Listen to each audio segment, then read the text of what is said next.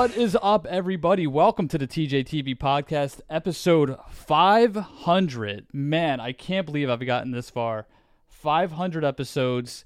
There's a lot of things I'm getting to right now. I have about three interviews lined up, back to back to back to back to back. And my first interview was going to be with Rey Gonzalez. Then John the Ninja is coming on for the first time in over a year. And then Bob Kaplan's coming on too, which, you know, I love doing this type of thing. And originally, my plan was just to do a live event for 500 episodes. But to be brutally honest, it was one of the hardest things to do. And I've tried, like, I did toy with the idea. Let's go to Zoom. Let's do it through Zoom and have three people on. And to be honest, I just didn't think the quality would be that good. But you know what? I just can't believe I made it to 500 episodes.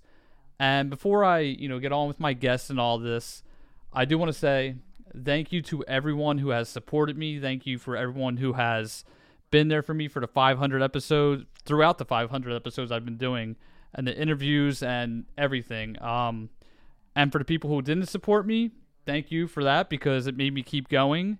So yeah, I mean, I just can't believe 500 episodes later. It it really is a milestone. And I said this before and I'll say it again after I did 100 episodes of TJ Talks, when it was TJ Talks back then, now it's TJ TV, different story for a different day. But after I completed 100 episodes, I was just going to be done and just say, you know what, I'm done with podcasting, I'm done doing this whole thing, yada, yada, yada, whatever. So, here we go. Here is the 500th episode. I'm going to do some interviews. I'm going to have some good friends on it's going to be a really great episode. I hope you guys enjoy it because there's a lot of things that are going on in this episode. So let's take a break. And when we come back, I'll be with Rey Gonzalez, only on the 500th episode of TJTV, only on Spotify and Google Podcast. Oh, yeah, fuck yeah. Are you a small business owner? Do you want your business to be promoted on all social media platforms? Well, feel free to email me, tjg 0114 at yahoo.com. And I will promote your small business on Spotify, TikTok, Facebook, Instagram for just a small price. So email me, tjg0114 at yahoo.com, and I will promote your small business. Okay, so for my first guest, I have about three people coming on, uh, three or four, but Rey Gonzalez returned. It's been what, like a week or so since we talked? Yeah, it's actually, you were on last week recently. But how, how have you been? How was your week?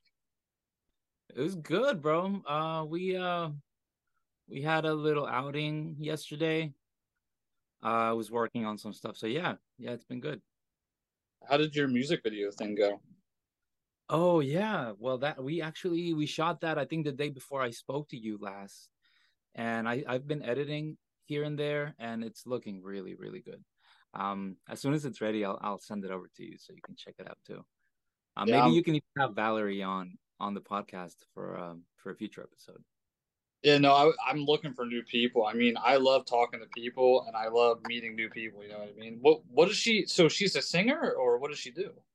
Yeah, yeah, she sings. Well, she started out doing this like R and B, or when I when I first saw her songs, they were kind of like jazzy R and B type stuff.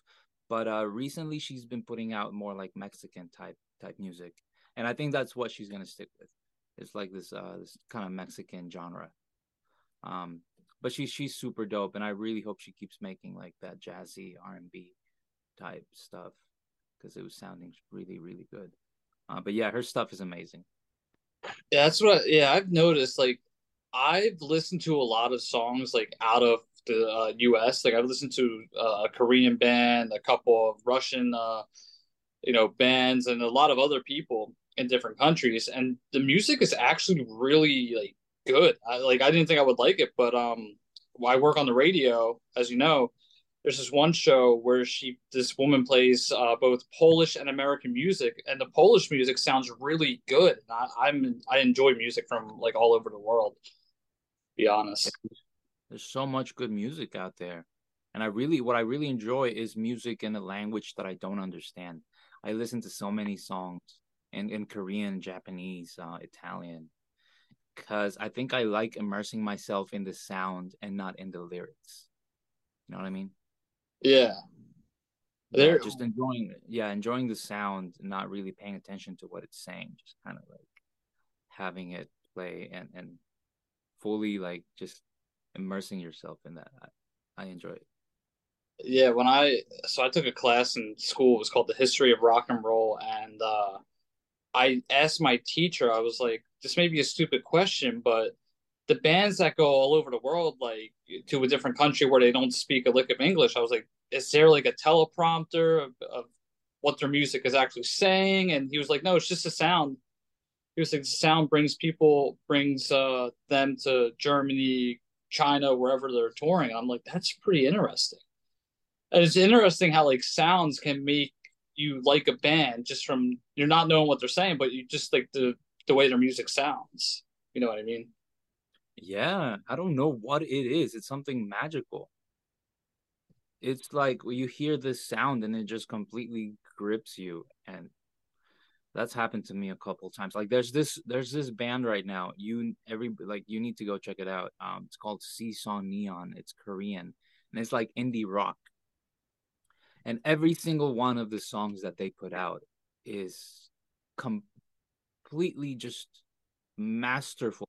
And it's so weird because it's only like four inch it's like old school rock almost like mellow type rock but all of their songs are just so beautiful. And i don't understand a lick of of the lyric. Like I, I don't know what they're saying at all but then I go back and I try to find the translations, and it's like, oh, this is these lyrics are actually pretty deep, pretty nice. But the music, the sound is so beautiful. Yeah, and do you ever like look at lyrics of songs and realize and understand like what they're really talking about, or do you ever like see like a subliminal message in music when you look at lyrics?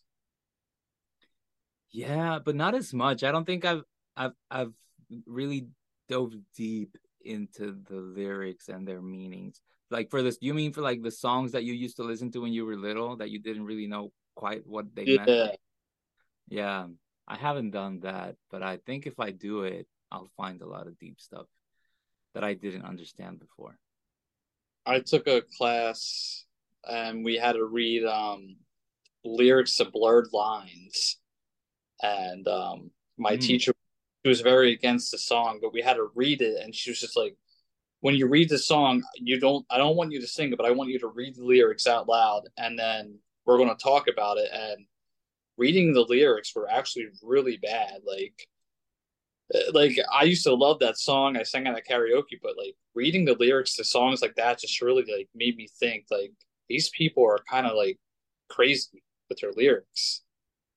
I see what you're talking about. Well, I kind of did notice that. I think some part of me noticed how all of the lyrics in like Western music were just degrading so much. They they all the songs started mentioning just like uh just so degenerate like you know it's all sex and it's all violence and it's all like uh wrongdoing it's ungodly stuff so part of me noticed that and it was like I don't, I don't want that for me. I don't want i don't want to have that blasting in my ears 24 7 so i think that's why i made a conscious effort to to listen to music in other languages that that i couldn't like be programming myself with like negative messages.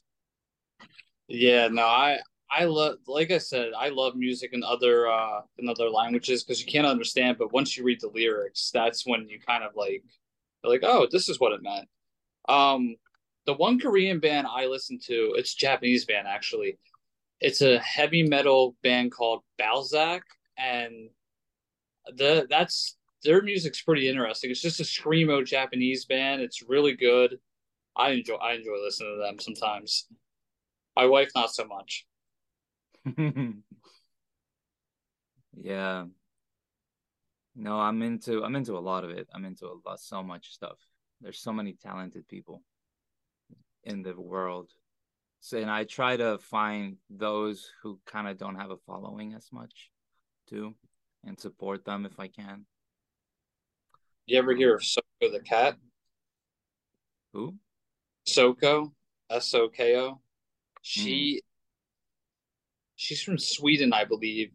She has a good. I mean, she's still like she sings in English, but also she has like a little bit of her accent, so you can kind of tell where she's from. But she's has some good songs out there. I, I listen to her sometimes. I forget the one band, but it was in uh it was a Russian band in John Wick. It was it was in like the first movie, and I listened to it all the time. I can't remember what the what they're called, but it's a great song. That's a good song to listen to if you're a John Wick fan. John Wick, no, even though I kind of look like John Wick, I haven't seen any of those movies. It, you kind of do look like John Wick a little bit with the hair. Like you should. Yeah, have you ever hair... thought, have you ever thought about like doing like going to like a Halloween party or going out as John Wick for Halloween? You because you could pass for that, honestly. I'm considering it now. I hadn't I hadn't really considered that before, but yeah, maybe I can pull it off. Just got to wear a nice like tuxedo and uh grow out the facial hair and all that. I might try that this year. See how it goes. It might not land though. I never seen you with facial hair though. This is as far as it grows. This is really good as it gets. Yeah. I, I, I, my, my face will not grow facial hair. Has it always been like that, or is it just? Yeah. Yeah. Yeah. I, I don't know. I something my genetics just won't do it. I used to whenever I would try to grow facial hair, like only one side would grow and the other side would just be peach fuzz. So I had to shave it all. Like you can kind of still see it a little bit, like how it's like kind of like trying to grow, but it's not fully growing in yet. Not a fan of it. Yeah, I was always super self conscious about it, and because in high school too, one of my best friends, um, he was a year older than me, and he had so his beard was so full and thick in high school, and I was like, bro, how how is how does this boy have all this beard like this? And I literally got nothing. Like 33 now, and this is as good as it this is as good as it got. so uh, but I, I'm I used to be really broken up about it. I used to be really messed up about it. I wanted facial hair. But now I'm like, uh, I'm all good. I like, yeah, I like it. I don't mind it. It's, I mean, I used to be like that, and I think everyone was self conscious. I mean, I was always self conscious in high school as well. Like, I want to say freshman and sophomore year were the worst years uh, to be self conscious because it was it was just like I don't know. I always felt like there were better. There were like people that looked better than me, and I was just an ugly kid. I always thought of that, like like going into high school. But like once I got to my junior senior year, I just let it all go. I was not self conscious anymore. You know. Even today, I still am a little bit at, jo- at my job, but you know. I'm super self conscious. I don't know what it is about me though. I'm super, super, extremely self conscious, but then I can kind of break it. I can kind of um put on this persona that's so confident and absolutely just arrogant almost. And when that takes over, when that persona takes over, I forget it, bro. Like I'm like I'm like the top of the top. I'm like the, the coolest kid in school. And it's like a really weird dynamic because I have like really really low lows and then really high highs. it, but it doesn't feel bipolar or anything or out of my control. It's just kind of like uh, it's like a really funny dynamic uh, that I can kind of bring that out of myself. And and then I'm like, bro, you're not that guy. Like quit acting like that. You're not that guy. But yeah, it's just it's funny. It's funny to me. Yeah. That's what I'm saying. Like, I uh, do you ever miss high school? Uh, no, not really. I was some some time ago, I wish that I could have gone back and like done things better because I was like this really awkward thing. And back and back in high school, I spoke very little English too, so I I wasn't like the most popular because of that. I feel like uh, if I had known English back in high school, if I if I had the ability to like speak um fluently, I would I would have had such a better time. Yeah. Yeah. Yeah, that's the thing. I I wasn't popular in high school. and I was at the same time in a sense. So like when I got out of eighth grade, my sister graduated high school and she told all of her friends to look after me. So I was like the coolest freshman. And then like once everybody graduated ahead of me, I was by myself because I never hung out with kids my age. But um, when it comes to going back to high school, I don't want to go back. Like I, I do, and but I don't at the same time. I have a love hate relationship. Yeah, there's very little in my life that I that I want to go back to. The sure there's mistakes and stuff you could have done better, but it's never like it's never like, oh, I, I want I want to go back there. Or like there's I just I enjoy every moment and I'm grateful for every moment. And I'm just grateful that those moments got me to where I am. Even if where I am right now might not be the best or might not be ideal, I'm still so grateful to be here and um, yeah, yeah, it, it's a funny, it's a funny thing. And even with time travel, like I always thought, like if I could travel back in time, what I? What would I do to? What would I do and to like tell my like tell myself like 10 years ago what would i tell him and then i always thought like i shouldn't tell him anything because that could alter the timeline yeah don't like, tell that boy nothing I don't know. What, what would you do? And that's it. Like, would you would you do that, or would you like just? No, no, you would not mess with the timeline at all. Keep the timeline as it is. Because, like, you know that butterfly effect. Who knows? Like, whatever little thing you alter, like, who knows what that's gonna mean? Like years down the road. Like, I might not be the same person I am right now, and who knows who that person's gonna be. So yeah, I I would not touch it. Well, there's a there's a theory out there that um in the in uh Spider-Man Homecoming, or do you ever see you saw all the Spider-Mans, right? Yeah, yeah, yeah. I think I have.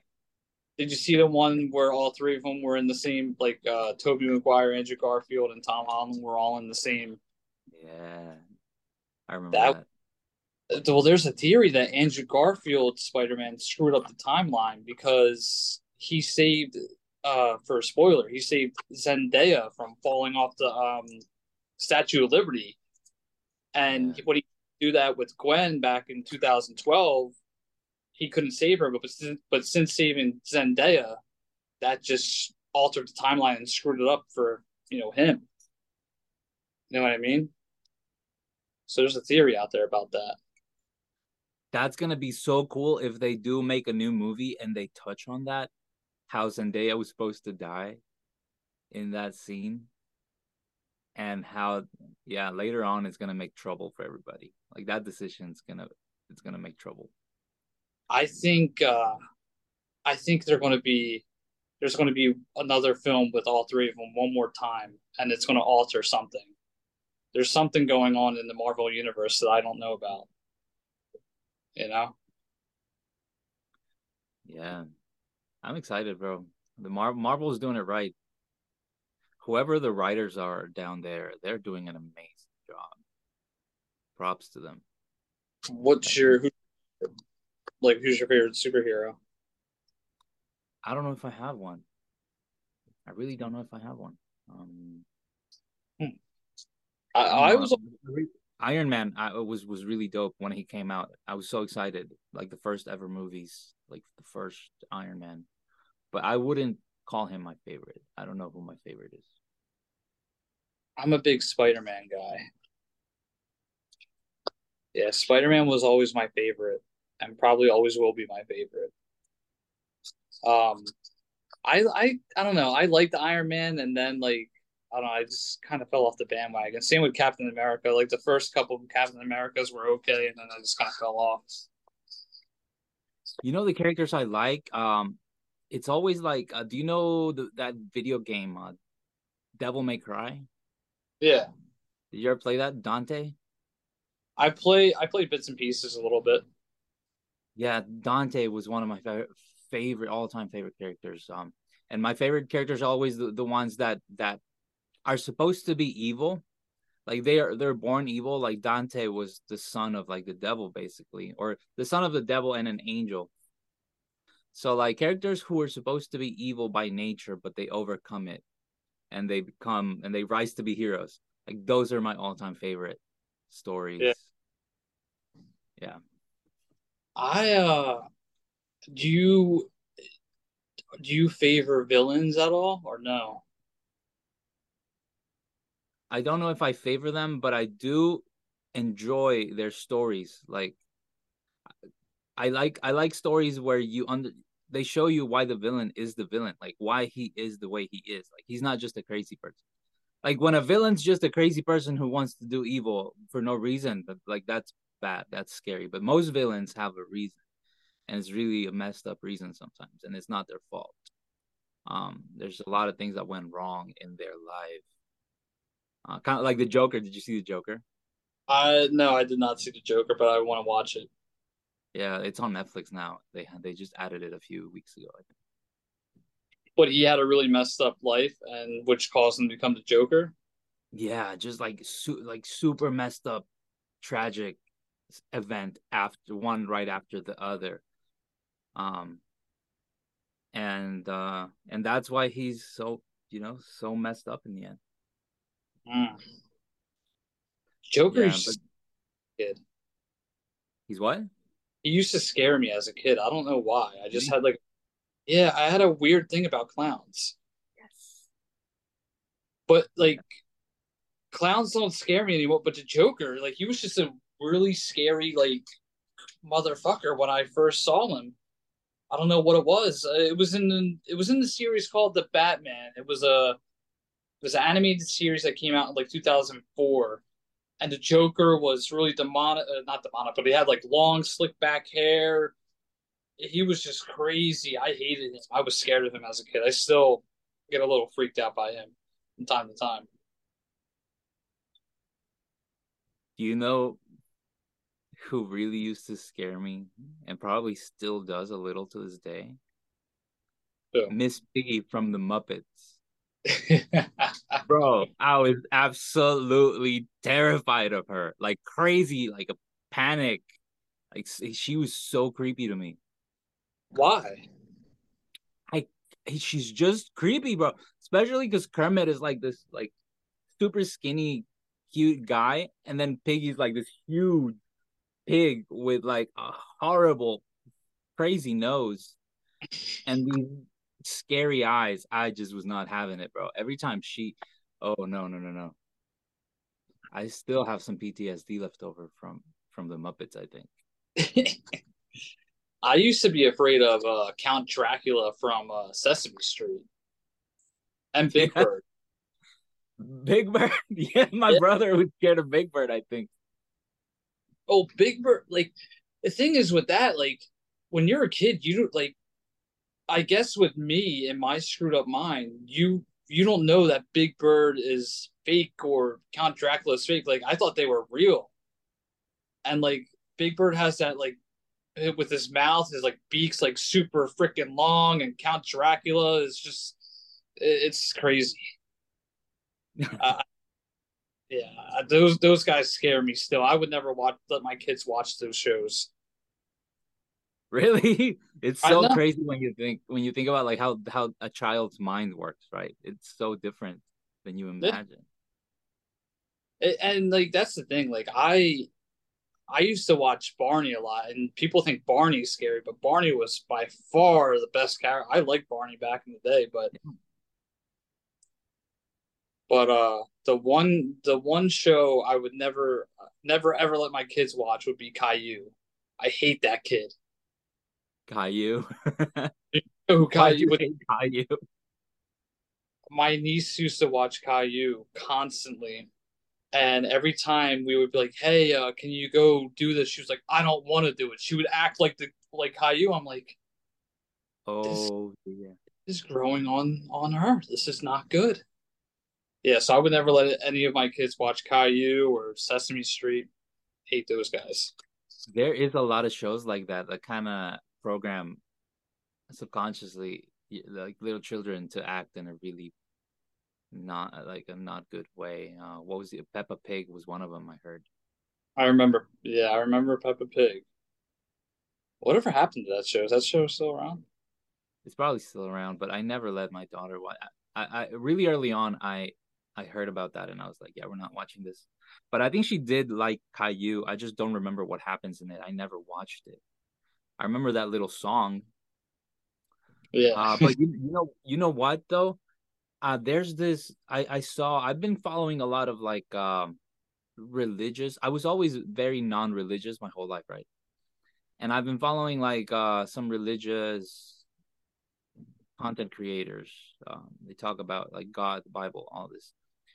And I've been seeing people who are making content like um consciously like spiritual con like content intended for kids to consume, but it's like with good messages with without all that Peppa Pig, all that Caillou stuff in it. You know, it's more more conscious and aware for little kids. Oh wow. I, I'm really into it. I I I, I'm gonna I'm gonna try to keep up with that and see what that's about. I like the idea. Yeah. Yeah, yeah, yeah. I I was never religious, but I went to I've been to church a few times and then I just stopped going. Cuz the church there was a church down the street from where my mom lived and we would always go. My sister and I would always go, but I think when she stopped going, I uh I never went, but religion has always like the whole story with God and religion has always scared me growing up and it still does to this day. Because like I guess you could say I don't understand it, but like with the whole thing with like Jesus getting um crucified on the cross and then it's just the whole thing just freaks me out. And my wife, she was uh, in Catholic school her whole life until she hit high school, and like she told me all the time, like you know, we had to pray, we had to learn about God, we had to confess sins, and it, it's just some of the things that like religion does does freak me out. You know what I mean? That's why I don't ever go to church because I'm just like, I guess like, you can say I'm afraid of it. I get you. I get you because I was the same way when I was a little kid. There was a church right across the street from my grandma's house, and it was a Catholic church, and they had a lot of uh, saints and well, the big crucifixion statue, and it's all horrifying. It's so terrifying. I was like, why would anybody like? Why would they ask me to come in here? This is not okay. Like, this is not okay for kids. Like, imagine like little kid coming into a place and seeing like a crucified Jesus. That's not cool. Like, don't do mm. that to a kid. Um, but I yeah, I, I, what I believe now is you should not expose little kids to religion early on. Like, it's not a good idea. No, It's a good idea. Uh, it, it'll it'll affect them. It'll brainwash them. It'll confuse them. They're not ready for it. I think religion and and those type of you know that's why the occult is the occult. All of those uh, esoteric traditions that, that that you would consider the occult. It's not. They're not a cult because they don't want you to know it. They're a cult because you're you have to be ready to to know about it. Like people yeah. who are not ready for it are just it's just gonna mess them up. It has to be someone who's actively searching it out and ready to receive it. Because if you're just uh bringing it down on on people at random when they're not ready for it, it's just gonna mess them up. And that's what people are doing to kids when they when they take them to church like that and they try to push religion down on kids I'm not I'm not cool with that. I'm not for that. Do you think when people push religion down on kids, it screws them up to like till they're uh, like an adult, and like as an adult they're screwed up? Do you think that happens as well? Yeah, yeah, yeah. But I think I think what it is is so a little kid's brain is trying to make sense of of everything, right? That's just right. that's what you do. Like as a human, and as a human, you're trying to take on take in all this information and process it, make sense of it. So until you reach adulthood, you have no hope of overcoming it. So you have to wait, I think, until you're like a good maybe 25 years old before you can even begin to um what do you call it? Deprogram yourself or relearn uh reinterpret stuff. Um so you have that's why you have to be really mindful with with kids and religion i don't think I don't think you should. Be, I don't think people should be doing that. I think it's good to talk to them a little bit about it. Like, uh, what do you call it? Um, just give them bits and pieces. It's the same. The same reason you wouldn't talk to a little kid about sex. Yeah. And all stuff. You know, you shouldn't talk to them about all this other like religious things either. Expose it, it'll it'll mess them up. It'll confuse them. Yeah, no, like I believe so like I believe that there's a God and I believe in all that stuff, but like there's one girl on TikTok who's very like she's very Christian and she's like I'm married to God, uh, this, that, and the third. And I posed a question. I said, Would you ever date a guy who is a different religion than you? And she said, No because he has to be married to God first. I'm like, well, what if he married? What if he gets married? What if he marries himself to God? Would you consider? And she said, no, because he wasn't a born Christian. If you had to, she was like, I only date people who are born again or who are born Christians. I was like, but that's. She was like, I'm only, I'm only going to do that, and I don't want anyone who has committed a sin in their lifetime. And I'm just like, that's almost everybody. You're not going to find somebody who hasn't committed a quote unquote sin. And I asked her, I was like, what's a quote unquote, what's a sin to you? She was like, drinking, uh, premarital sex, and I forget what the other one was. And I said, that's half the world. Like, you can't just save yourself for one person because that's what you think God wants you to do. And, and she was like, well, I was exposed to this. I was exposed to not doing all this at a young age. I was like, okay, that explains it you know? Yeah there's there's so so much of that. Um and i don't know my case my case was very different because my parents never tried to get me to go to church or anything. Um i think it was my grandma that kind of was trying but um i don't remember. But my family was always very hands off you know they they are not big believers in anything. My dad, my dad, I could say he's Catholic, but he's not like a big, you know, he doesn't make a big deal out of it. We never talk about any of it. Um, so they opened up this space for me to kind of just uh, navigate it on my own, and and understand it, and you know. Yeah, that's. Well, no, go. Uh, go on. I, I, couldn't imagine what it'd be like for a person who grows up in like a really religious household, who is indoctrinated with all these things from from an early age. I would I couldn't even begin to imagine what that even feels like, what that what that reality is like. Yeah, I mean, it's kind of like how it's kind of like I feel the same way when it comes to Amish people because kids growing up in Amish community, uh, the Amish community, they don't know that they don't know what they're doing. Like they don't know that they live that they're living the way like I'm trying to like word this a different way and I'm like trying not to but like kids don't know what they're doing. Like kids don't know what's going on in the in the world. Like they don't know that there's a whole nother world other than like the Amish community or the Christian community. Like kids are just so in like you said, they're already absorbed in because of what their parents are making them do and it's not their parents are making them do that. It's just how their parents grew up and the lifestyle that they lived. You know. Yeah, I mean, I'm not. I wouldn't blame them. I wouldn't. I wouldn't. Um. I wouldn't put the blame on them because they don't know any other way of doing things like that. That's just how they survive. That's how they understand life. So it's not their fault that they're doing that to the kids. Uh, they're doing what they think is right. They're doing what they think is best. They're doing what they know how to do. So, so yeah. I don't know, man. I don't know what I'm. I don't know what the what the answer is here. I don't know what I'm trying to say with this. Um, it's just so many. Like you don't really realize how different people's lives are, how different reality is for each person even yeah. people who you have a lot of things in common with even your coworkers even people who live right in the, the same city as you the same country as you you have no idea how entirely different their their whole reality is now imagine like someone from a different religion or a different tradition or yeah it's just crazy crazy to think about i always look at it this way like you look in your closet and you see your whole world but if you look in someone else's closet their world is completely different than what you have lived or experienced or done. That's the way i look at it.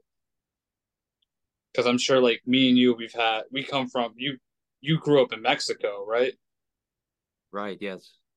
And i grew up in america so like you probably had a you had a different experience than what i grew up living in you know the United States. So it's it's interesting just to think how people like what people went through growing up as kids, but it, it just you know you know I mean it's it's hard to explain. I feel like it, is, but I think it, we should attempt. We should try, um, because that's what's gonna really lead us to kind of understand each other better. I think most of the problems is just that that ignorance, that lack of understanding one another.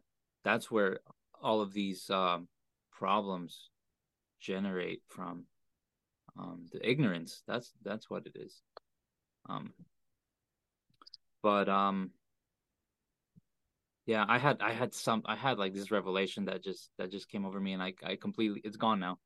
It's gone. I hope it comes back. If it does, I'll tell you. yeah, no, but wow, we went into really deep conversations. Music and religion. That's a verse. yeah. It's kind of the same thing if you think yeah. about it.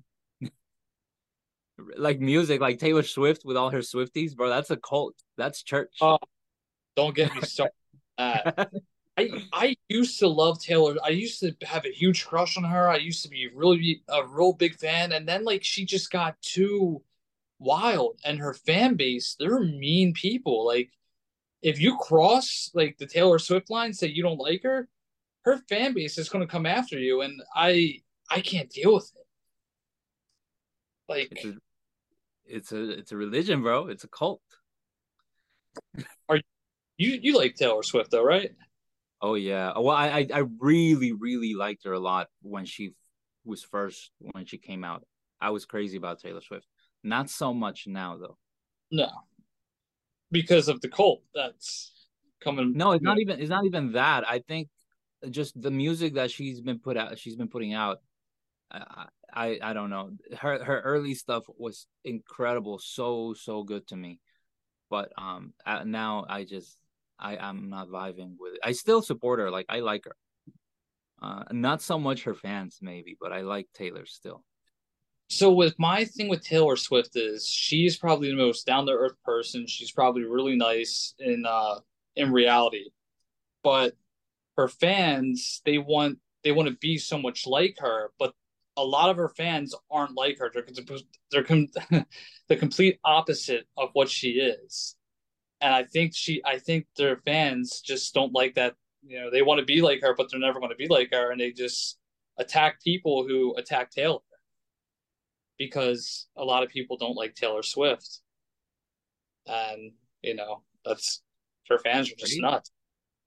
It's crazy as wild. It's no different from a religion. Like like you got Muslims and Christians over here. Like if you say something wrong about Christianity or something wrong about Muslims, then you get, you know, it's if you say something wrong about Swifties, like they're just a big, big religion almost.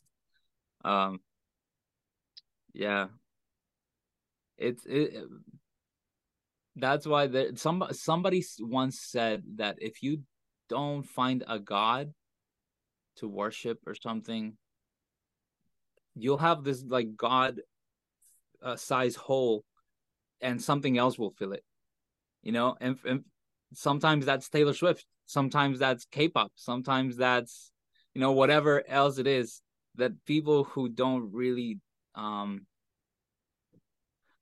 actively find like this spiritual practice, they'll start worshiping other stuff. They'll start worshiping random stuff. And that's where you get Swifties. That's where you get Taylor Swift and uh, idolizing all like the wrong thing. You know yeah. I mean? Yeah, no, I get that. Um, let's see what time. I don't even know what time it is. wow. We've only been doing this for like 25 minutes. it feels longer. Really? It does. I mean, it's. I mean, it says it's only like 12:55. Oh. I think we've got we got we almost it's almost been an hour. We started at what 12 12 20 1225. It was one of those, yeah. But no, um yeah, I, I just religion, the whole thing scares me. That that's that's my whole point. You know. Yeah, it sh- it should. It should. It is scary. But like life is scary, you know. Yeah, so like I do you ever like get that one person that always says like don't do this, don't do that because they're scared of what could happen? Like do you believe in just doing like living every day like it's your last? I believe in living every day like it's your first. Like it's your first? Yes. Why is that? Like what is so, the story about? Uh it, it when you when you do, you know how when you do something for the first time, uh, when you, you ha- have your first kiss, when you hold hands with a girl for the first time, you know how magical those moments are. You remember them. Like you probably still remember your first the first girl you kissed. You probably yeah. still remember the first time you went to a place, the first time you went to the beach, the first time whatever. Those moments are so so magical, right? But then if you keep kissing that same girl, it kind of you you without without realizing you notice that it's just oh it's, I'm just kissing her now. It's, there's no magic in it, right? You it kind of just becomes routine. It becomes um common, like a like a mundane thing that just kind of happens in your life now. So you lose the appreciation for it. You no longer appreciate how magical that thing is so uh, that's why I believe you should be living every day as if it's your first day. Like everything you do, cherish it so much as if you were doing it for the as if that if it was that first time, just as much as the first time that it happened. Um and if you do if you can do that, you'll find the magic in things. You'll find so much magic in your life all the time. I like that. That's a good one. That's a good answer. Yeah. Yeah, I mean, I I live every day like I should probably start living every day like it's my first. I live every day like it's my last because you never know what could happen. I mean, something an asteroid could come and like destroy my uh, complex, or you know, we go into a, another world war where we're going to be doing Zoom calls all over again. I mean, we don't know, but it's just like you got to do, you got to live life, and my uh someone I know, I'm not going to say who they are, they told us, you know, if you don't want to, if you and uh, Tori don't want to have kids, it's fine. But um, because this world's scary. And then I thought about it, I'm like, you're right about that. The world is scary, but I'm not going to stop my life. I'm not going to put a pause in my life because of the scary world out there. I'm not going to put a pause on my life if there's like a school shooting. Like, you know what I mean? I can't. I, I can't do that you know no no no you gotta have faith that's what faith is that's what religion always talks about faith and people don't i think people don't get it they don't understand it but it's that's what it is that's exactly what you just said you can't live in fear you can't be thinking about what can go wrong um because that's a lack of faith that's a person yeah. who has no faith and then if you do think like if you do think of the wrong thing it's going to happen. Yeah. Like, yeah, I, that's the thing. Like, I I always think of the worst, but then before I do it, I always think of the positive. I think of like this is this is what's going to happen. This is the good thing that's going to happen today, or this is the good thing that's going to happen later on. that that's the way I look at it. Yeah, that's a good way to look at it. I I I don't know if I do that. I certainly I think I want to do that, but I think there I do something else different. I something else entirely, which is no matter what's happening to me, no matter what it is, no matter if it's good or bad, I'm cherishing it. Um, I'm being grateful for it. If I if I get hit by a car, if I if, if I'm in a car wreck, if I whatever it is, I'm grateful. I'm I'm thankful. I cherish it, no matter what it is. Um, because otherwise, like the uh, the opposite of that would be like cursing, cursing your life. Yeah. If you're in a car wreck, oh, curse me, why me, you know, and I don't want to live like that. So yeah, no matter what happens, I'm grateful. That's what you got to be. I mean, I'm not really grateful about the football games last night, but you know, that's a different story. yeah, I uh, was at my father-in-law's last night, and um, I I compare him to an aunt of mine because whenever whenever I would go over to my aunt's house, I was never hungry because I was all like she would make like a a big thing of food, and her dad does it. Like he made uh quesadillas, spaghetti, scallops. I'm just like, this is a lot of food, and I went I went home and I'm like, I'm full. I can't eat anymore, and I kind of want to go back because he makes some pretty good food. But yeah, that that was my whole weekend, just hanging out, not doing anything. You know. Yeah, that sounds sounds relaxing. Some sounds like something I want to do. The weirdest thing was though, we saw a squirrel, and it was sick, and it it's under my stove out there. It's like there's a dead squirrel under my stove, and I'm just like I don't want to get rid of it. Like I feel weird just picking up an animal that just like died. You know. I'm all over the place today. I'm going on different topics and tangents. No, that's the best, bro. That's that's what I like about talking talking to you. We just we end up talking about all this other stuff. Yeah. I had to I had to pick up a dead chicken once and it was sad. I was it? I did not enjoy that. I did not enjoy it. I ran over a uh, not a possum. I ran over a a groundhog once by accident. I, I hate that. Like running over animals. It's just like it's so heartbreaking. Yeah, I remember my pup one of my puppies years ago got ran over. Mm. And, and when it got ran over, my brother ran out into the road to kind of check if he was okay. So all I see is my brother rushing out. I stayed inside. My brother rushes out, and through the window, I see him he gets to the puppy on the road.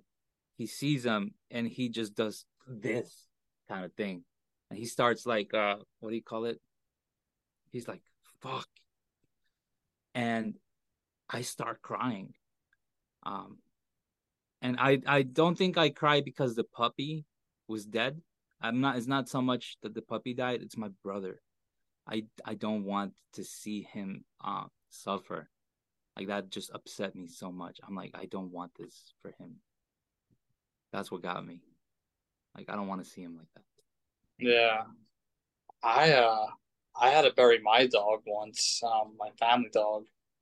And um my uncle and his and my cousin came over, dug a six foot hole, and we put him in, and that was the worst. Like that was for me that was suffering like crying all like i cried all day and my my parents didn't really care.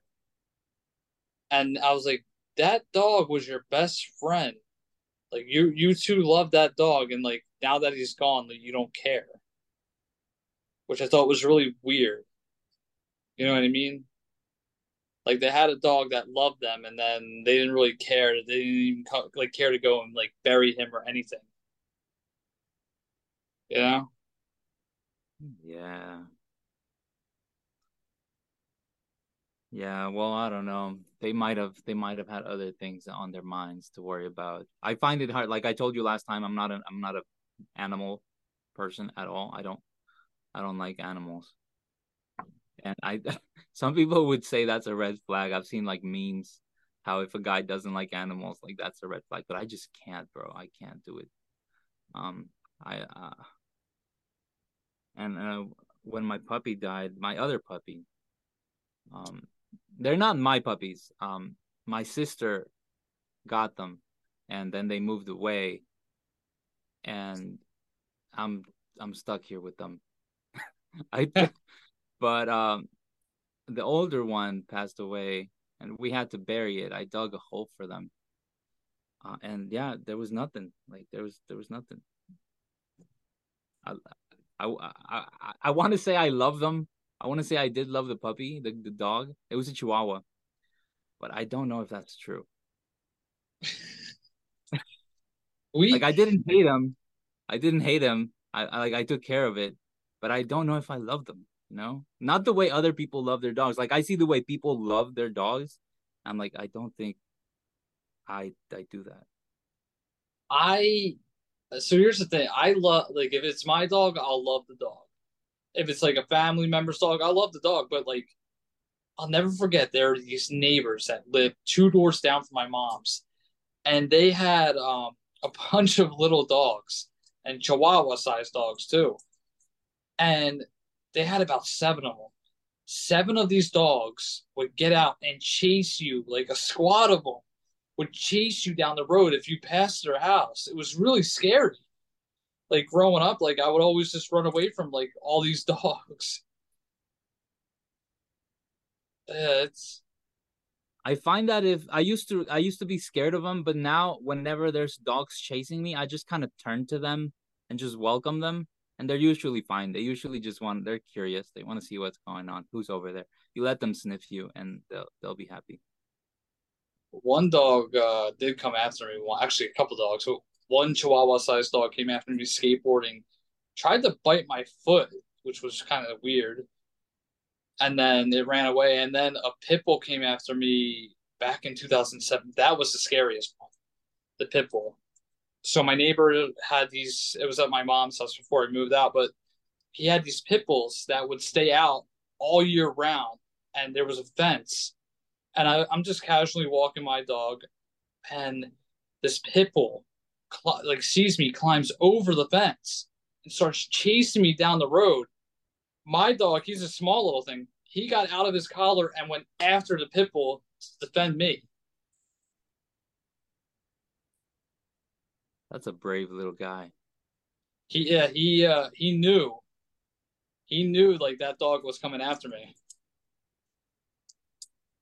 Yeah, see that's why I don't that's why I don't fuck with dogs, bro. I don't I don't trust animals. Like I don't I don't know what they're thinking. I don't know what they want, what they're thinking. Like I don't know. I, I just I, I keep them away from me. I don't I don't want animals. See, I, there's certain dogs I'll I'll I'll tolerate, but other than pit bulls, I'm not a big fan. I, I hate pit bulls with a passion. And and like whoever's listening, it's not that I hate dogs. Pit bulls are just not my favorite type of dogs. No, I just saw on TikTok these videos of, of I don't know what breeds they were, but they're huge. There's some Asian breeds like huge monster dogs, right? They'll fight bears and shit. And I'm like, who, bro? No, who's who's out here raising, breeding these things? Like, kill that thing with fire, bro. Kill it with fire. That's a monster. Like, that's that's a literal monster. You should not be breeding those things.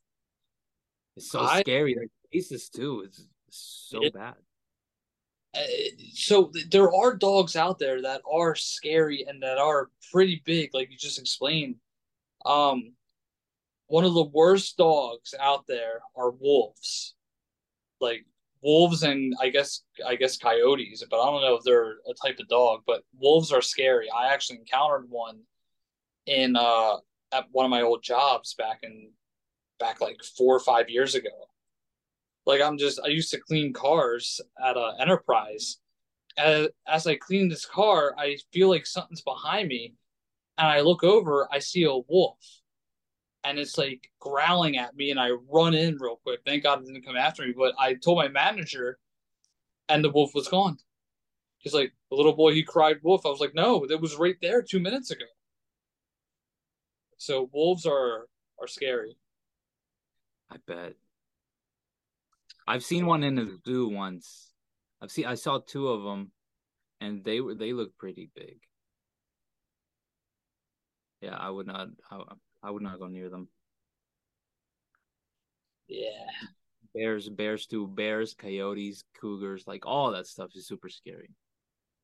I never encountered a bear, but uh or cougar. I never, yeah, but that wolf was there. I know it was there, but I, I never want to encounter anything like that again. No, but um, yeah, no, that's uh, should probably wrap up. But yeah. um, yeah, no, 500 episodes later, and I have uh Rey, and I have a couple more people, a couple more guests that you that been on the show before, so this is fun. That's a milestone, bro. 500 episodes. That's... I was going after my hundredth, to be honest. Like, I started this thing nine years ago, and then when I got to 100 episodes, I was just like, you know what? I should just stop. And I thought more and more about it. I'm just like, I got to continue. There's no other way I can just like stop. You know? You did it, man. I don't know how. I don't, yeah, that's that's admirable. That's so admirable. Yeah, I mean, the thing with that though, like 500 like I never thought I would ever make it this far, but I never thought of the guests I would have on like I've had people who were on TV and movies back in the day and they agreed to come on and even now like it's still like I still get like questions like how did you get these people? I'm like I don't, I don't know. I just asked. That's it. Like you know. Yeah, 500. That's that's something else. You're you're doing it right, TJ. I'm happy to be here, bro. Every time I'm here with you, I'm I'm happy to be a part of this. Thank you. Yeah, no, I mean, and so there's a little. I'll keep this in because I told everybody. Uh, I made a show about this last year. After uh, June of 2025, I'm going to be done with TJTV altogether. I'm going to make another podcast and probably just do like like a rebrand, I guess. Like I'm I'm to be done with the whole like my whole version of TJTV just to say I did something for 10 years and then just make like another like I guess like an interview channel, just like just do interviews and not talk about like you know what my views are on certain subjects like not like I usually do for my show, but that's what I'm thinking of doing in the next like I guess a year and a half or maybe would it be a year and a half? Yeah, probably like a year and a half. 2025 yeah. of June Almost yeah, two years. Almost two, yeah, almost two years. So, yeah, after after next June, TJTV will be done. You know. Yeah, I'm I'm looking forward to it, man. I I I, I do think whatever you come up with next is gonna be amazing and, and just fun and like you have all this 10 year trajectory already you know all this experience so so it it will be exciting, and it'll be new. It'll be something special. Yeah, thank you. But uh, thanks again for doing this. I got uh, a couple more people coming on later on, so uh, yeah. All right. Yeah, I had a great time as always. Thanks. Looking forward to it. Likewise. I'll talk to you soon. All right. Peace out. Peace. All right. That was with Rey Gonzalez. Okay, let's take another quick break. Probably just going to play a song real quick, and then we're going to jump right into John the Ninja, who's coming on in just a few moments.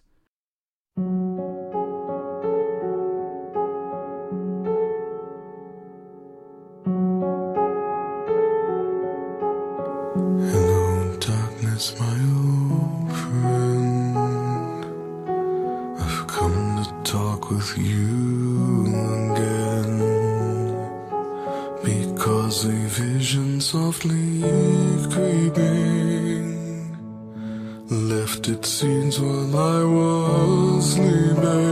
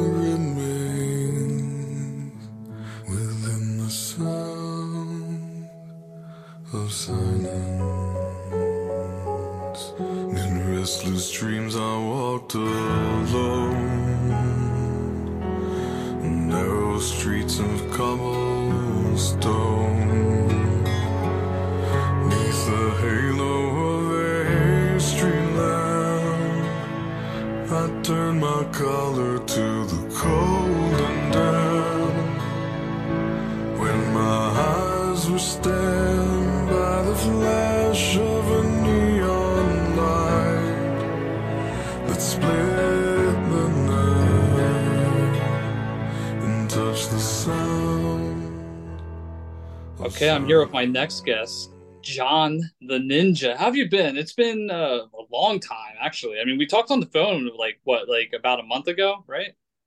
Damn, yes, it is. But ladies and gentlemen, let me stop here. It is John the Ninja representing my boy TJ 500 episodes, man. All right, let me break character out of the Ninja Zone. I'm coming to you as John Johnson, man. How incredibly proud I am of you, bro. You are, ladies and gentlemen, I know y'all only seen me once on the podcast, but let me tell you, every time I have a conversation with TJ, we could talk last week, we could talk two months ago, man. He always encouraging, always happy to be living his life, man. I remember one time I was trying to sneak back into an old workplace. He was like, "Yo, you ain't got to sneak in. Here's the door." I'm like, "Yeah." So, man, congratulate. How do you feel? Like that is such a milestone. Like that's like when I did my hundredth concert and I was grabbing people left and right to kind of hype it up. Like, what's the what's that response for you been like, man? I know it's got to be like a, a feeling of pride. It it is. I mean, so I told this to uh, my last guest, uh, Rey, who's been on the show before. I told, I said, um, after episode 100, I was going to be done. Like I like, and then like I decided, well, why not keep it going and see how far I can get because you know there's so many things to talk about after 100 episodes. So I mean, 500 episodes, that's that's a big accomplishment. Honestly, I, I feel really good about that. Man, you're you're just radiant of energy, man, and it's it's something to be said because again, man, the success we've had, it's it's usually on par, and it's also so different. Like I love seeing your like your uh, especially your TikToks. I ain't gonna hold you. I do like those TikToks. You be doing this 007 type James Bond hiding, like, yo, somebody's following me. I might have to mess him up, but I'm scared because I don't want to mess him up. I'm like, damn, this dude's actually smart. He actually went to law school. He on it. He on it. He knows. yo, but uh, nah, man, that is something special. Because again, let's let's think about like interviewed the dude from Viva La Bam, um, Raab. You got to interview Miss Wilcox. You know, if you guys are old enough to know Nightmare on Elm Street, like all these cool names, and it's it's just always always impressive. It's like I don't want to be that guy, but it feels like you kind of just you ask and you receive. Some of us we we be trying to get like our interviews. We gotta go through publicists. We gotta go through like six months of rounds. You you be like, yeah, man, I just asked them, and they're like, yeah, sure, why not? I'm like, what the fuck? excuse the language, kids. But I was like, damn, TJ, why is it so easy for you? You know, who was the hardest person to get on the podcast for you? Because I never asked you that. The hardest per so right now, the hardest person right now, and it's coming soon, is uh Bam Margera. Nice. He he is by far. I've been working, the, and mind you, I've been working this guy for years. Ever since I hit, uh, once I got Chris Raab on the show, I'm like, I got to get Bam on the show. This is like something that I've been working for since 2018 and i actually got in contact with his uh, girlfriend and his new girlfriend and she gave me his manager's number. I talked to his manager and he said look we're having something come up in march. Hit me up then because like bam doesn't want to talk about his life. That's what he's already said like look i don't i don't want to talk about my life because like he could bring up something i don't like. I want to show that i'm sober this that and the third. But he said uh once something new comes up I'll definitely do a show. I'll definitely do an interview so we can promote what I got coming on. Yeah, man. And that's again, that's what I'm talking about, like trying to get an interview, and it's taking you some time to get it.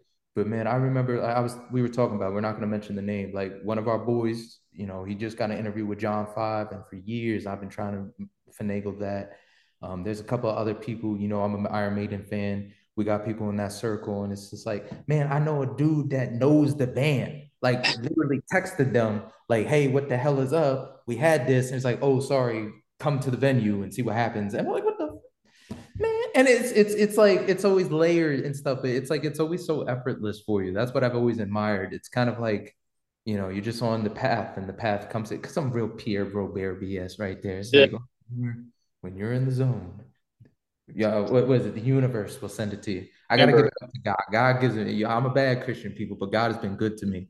I got some wonderful stories. But yeah, so tell me what else what else is happening because I know for a long time you you stated like you wanted to stop the podcast, you wanted to stop doing this, you just kind of it, it's just kind of progressed to keep going and going and going. You know, even the YouTube was doing really great during the pandemic. You know, what is what is the goal for this? Is it just now you're just doing it for fun, kind of like Joe Rogan? Because your your radio career is also kicking off too.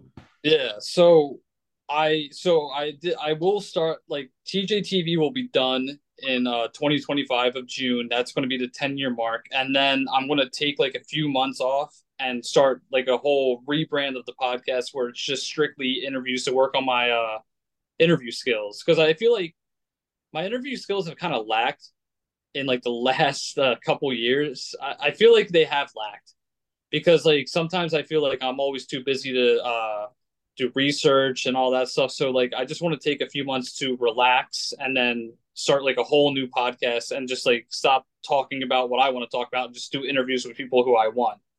Mm-hmm. Um I'm still thinking of a name uh for the sh- for the new show, but that's another year and a half like a year and a half down the line. So yeah, but you know what? You the one thing I envied about your conversations because we're both big fans of. I don't know if you like Pierre like that, but we both have talked about Howard Stern. Is back in the day, you know, he was an asshole. You know, it's like asking the really creepy questions, but now he can actually he can have a conversation and still guide the the interview. He'll like ask questions to kind of like implant the answer, like if he wants them to go a certain way. You've always been able to sit down, have a conversation with uh, your guest, and it not being overbearing of the situation because you can tell like even i'm i've done the same shit man i like oh you know i got something i I really want to tell them. But you know, uh, there's a lot of interviewers now. Like they're them talking takes away from the presence of that person. Yeah, you know, and that's where like Joe Rogan, and Howard Stern, all these people come in, because they have a conversation. They just two dudes sitting back having a having a chat. Terry Gross too, except she's more methodical. She's really like all all in on her guests. But like I said, man, you always had these ability to like when you talk, it's not wasted you know, words. It's not like, hey, you know what? I'm a big fan and I'm cheesing. It's like, oh yeah, well, you know, one time I did this, so you know, that's that's what happened. And they'll be like, yeah, isn't that a bitch? Like, you know. So I always I always like that. I wouldn't say you're lacking. I just say, you know, but then again, we all got our own styles. You know, yeah. you know what's best for you. That's why like that's why I based it like my like uh, interviews from both Rogan and Howard Stern. But the thing is, like, I uh I get a lot of I get a lot of hate for listening to both of them. It's weird. Like whenever I do lifts, like someone either hates Joe Rogan or hates Howard Stern. And uh, I had an interesting conversation with somebody who uh, hates Stern. He's like, you know, back in the day he was an asshole, like you said, but he was like, now he's just in his house doing uh, the radio show. I'm like, so do you like Joe Rogan? He's like, yeah. I was like, you realize Joe Rogan's doing the same thing. He's in his house. I'm like, so how does that make you? Why does that make you hate Howard? But he's not in studios. Neither is Joe Rogan. He has his own studio. Same with Stern. Yeah, oh, you actually have a good point. Yeah, that's it's, my it's point. Probably, it's it's probably like um the fuck. Excuse me again. I cuss people. I'm sorry. Bad Christian. um, it's it's probably kind of like the Metallica thing. You know, like some people don't want change so like they might not care if Rogan is in his basement doing it, but you know they grew up on Howard in studio, so they want Howard in studio. You know, it's little little nuances like that, but it is what it is, man. I think I think we're so fortunate to be in this business at whatever capacity. Like who get who can say they talked to these people or had time, you know? Yeah. You know Andre worked for him, right? Andre uh partner. Nah, so I'm sorry because I know who you're talking about. We're talking MGK Andre, who also was an interesting character. No, I was thinking there was a, a guy there that I worked with named Andre too at Ben FM. He's a black brother right there. He worked for the police station now, but uh, that's what I was thinking. I was like, Andre, damn, he got around. People loved Andre. but yeah, man, um, a lot of cats they had they had beef with him because like MMR and them went at it, and I remember I was talking to Pancake about that shit and they were like, yeah, people used to come in all, you know, call in all the time, talk their trash, like, oh, Howard's great. I was like, why are you listening to us? Like, you know, it's fun. It's fun. The radio wars that we were never a part of, you know, but history, man, there's so much history in the halls that you still walk in. Yeah. You know, it's, it's, quite, it's quite amazing. I really, I, I really cherishing that I was a part of it, you know. The thing so bizarre with me though, like I grew up listening to. I didn't listen to Stern as much because my dad he would listen to him back in the '90s. And when he went to terrestrial, my dad just didn't buy it like I did. But um, the thing that's bizarre for me, I listened to Preston and Steve all throughout high school. and then I would listen to the Bella from time to time, like on my way to college. And now that I'm walking in the halls with these guys, it's such a surreal moment that I like. I'm working with these guys. It's a weird thing, you know. I like I never thought that I would ever like be with these guys, working with them. You know what I mean? Yeah, and you know what? I remember when uh, I was interning for Pancake, like I was getting autographs from everybody, and Pancake looked at me, he's like, "Bro, we just work. We're, we're humans." I still have a, a that DVD he autographed for me, but I've learned having had the dealings with the rich and famous, and you know all these big names. Now, like I was just at the Royal Rumble doing uh, press, and you know I was I was in seats. There was like rich, famous rappers I was around. I didn't even know who they were. That's how out the loop I was. I just knew they were famous. I was like, bro, you stole my seat. He's like, do you know who that is? The brother that stole my seat. you know, like I walked up to another one. He was a dad. He was a rapper, but he's a dad. And he just looked tired. I was like, yo, man, dad, you look tired as hell. You, your little one's gonna appreciate this because that, that was me 20 years ago. But you know, something I think it's when they're your heroes that's what really strikes home. Like for me, like, you know, here I am, WWE stars, wrestling stars. You know, I, I have the background in wrestling. I did a little bit of professional wrestling training and ref. And, you know, I see these people walking by now, and there was a kid next to me. He's 20, 20, 21, whatever. But, you know, constantly back and forth. Because the wrestlers are walking right past us as they get eliminated from the Royal Rumble. If you people aren't aware of what that is, it's basically like a, a competition of 30 men and women, you know, different two matches, but basically you get thrown over the top rope, you go to the back. So the wrestlers are walking past us. And I, I saw the joy and happiness this kid had every time one of his favorite wrestlers came by. And it reminded me when I was like, as a kid too, you know, you love these people. And, you know, some of these people I've had, you know, we did the interviews. But uh, the one thing I, I, I always enjoy about MMR is when I'm there, at least especially for Marcus. I feel like Marcus Goldman, yeah, I consider him a mentor. You know, he was really, really integral in where I'm at now. But that's not to take away from like seeing.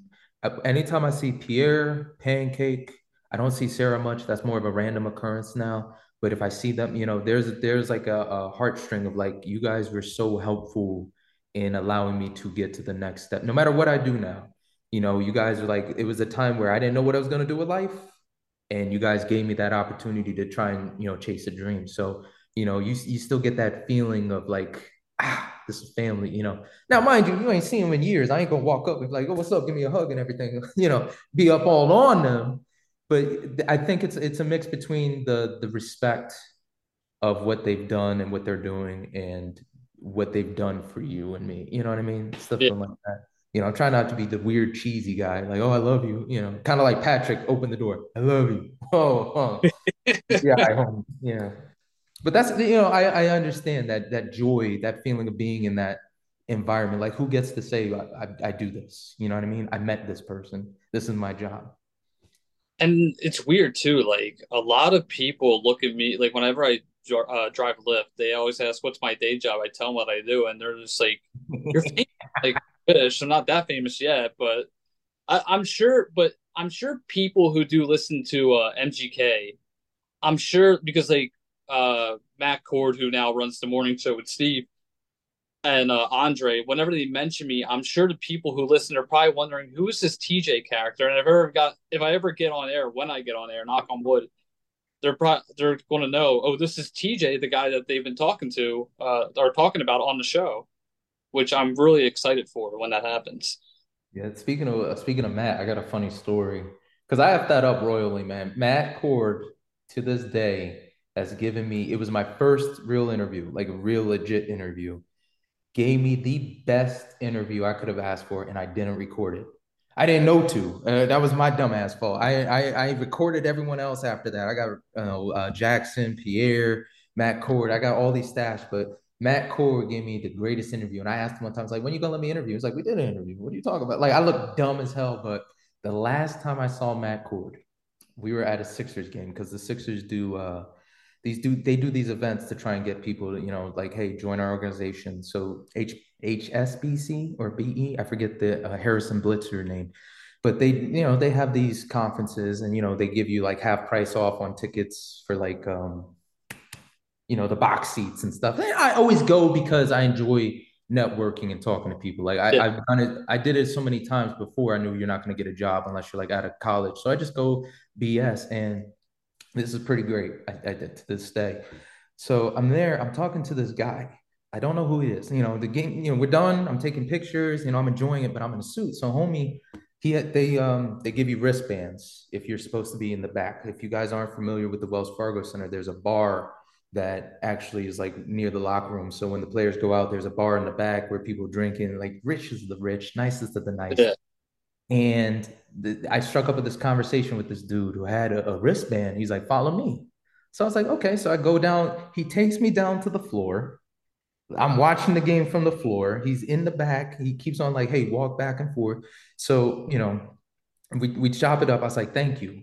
So, you know, he's like, no problem, man. If you need anything, let me know. So I, ch- I dap him up. You know, I'm thinking whatever. I go to, you know, it's like halftime. I really wanted to say hi to Matt. So I walk, I walk up and I, I tap, I was like, hey, Matt. And I tap him on the shoulder. He looks at me and it's a look of sh- like, not shocked, like, oh my God, fear, but shocked, like, what the hell are you doing here? I was like, oh, shit. so I'm like, oh my God, that's not the response I was hoping for. So he's like, what are you doing here? And I was like, oh, I'm working. I just wanted to say hi. And he's like, okay. So I walked away and I just went right back to that dude. And I was like, I'm, I'm, not, I'm not doing nothing else stupid no more. like, it, and what ended up happening is one of the ladies I was talking to, right? She saw me there and saw I didn't have a wristband. I, I knew her from earlier in the day when they were like, you know, talking and doing all that. So she's like, Do you have a wristband? I was like, No, the gentleman over there brought me in. She's like, You have to leave. I was like, Okay, no problem. You know, I just want to say that, you know, dude brought me down here. That was all. So cool. You know, I go, I go to the suite and stuff, no problem, man. And then afterwards, another person brings me down. I get on the floor. This is God's blessing again. You know, who gets these opportunities? got on the floor, looked like a dumbass, kissed the Sixer sign, you know, like, you know, touching it. Like, who, who gets to be on the floor without paying for it or anything like that? You know, some of the security are like, oh, you, you know, you're not supposed to be here. I was like, but I, I don't know what to tell you guys. People are bringing me here. It's not like I was like, oh, I got the balls to walk down, you know. So, but ever since then, every time I talk to somebody who's like a part of that crew, it's like, bro, you could have got banned. You could have got like, they could have set you off. I was like, you know, I, I don't I don't tell that story often, but that's the last time I saw Matt Cord. Don't even tell Matt. Don't tell Matt. I'll bring it up myself. But yeah, man, I just I, you know when you every now and again a good person comes into your life, and that luckily for me, two people were kind enough to like, hey, I have some pool, come down here, and then everybody else just assumed like, hey, you're you know you're trying to get one up. I'm like, if I was, you know, pretty damn good story, you know, but nah, you know, Yeah. so that was crazy, man. That was that was a blessing, and I haven't. I've been to one Sixers. No, I'm I'm sorry. I've been to two Sixers games since, but uh, you know I didn't really try and do anything. I'm like I'm pretty happy with life. You know, I just want to see my team win. And then I mm-hmm. was at the Wells Fargo Center for a couple of WWE events, and some of those some of those security remembered me, so we would chop it up and talk and see it catch up. So that's nice. But yeah, I'll never forget Matt looking at me like I was crazy. You're like. it was not it wasn't fear he was like your ass is grass bro like so oh, all right so what are some of the things like because we always talk about like outside of work you know the stuff you've been up to like what what have been some like experiences that you had at your current jobs where you met somebody famous or something like that like i think the biggest one that always gets brought up for me is like when billy corgan played a prank on me so what what would be like a story where you got to meet somebody that was like unanticipated like they just showed up or you knew they were coming and you got to say what's up and dap them Uh, probably he's a video game guy named Billy Mitchell. It was actually the first event I worked with. Um, it was in Haddonfield, New Jersey, and John DeBella was. It was like a new video, like a retro video game store that they made. And this guy Billy Mitchell comes up, and uh, he looked like Keanu Reeves, like literally looked like John Wick had the suit on and everything. And I'm thinking, that's Keanu Reeves right there. And DeBella comes up, he was like, that's not Keanu Reeves, that's Billy Mitchell. I'm like, who the fuck is that?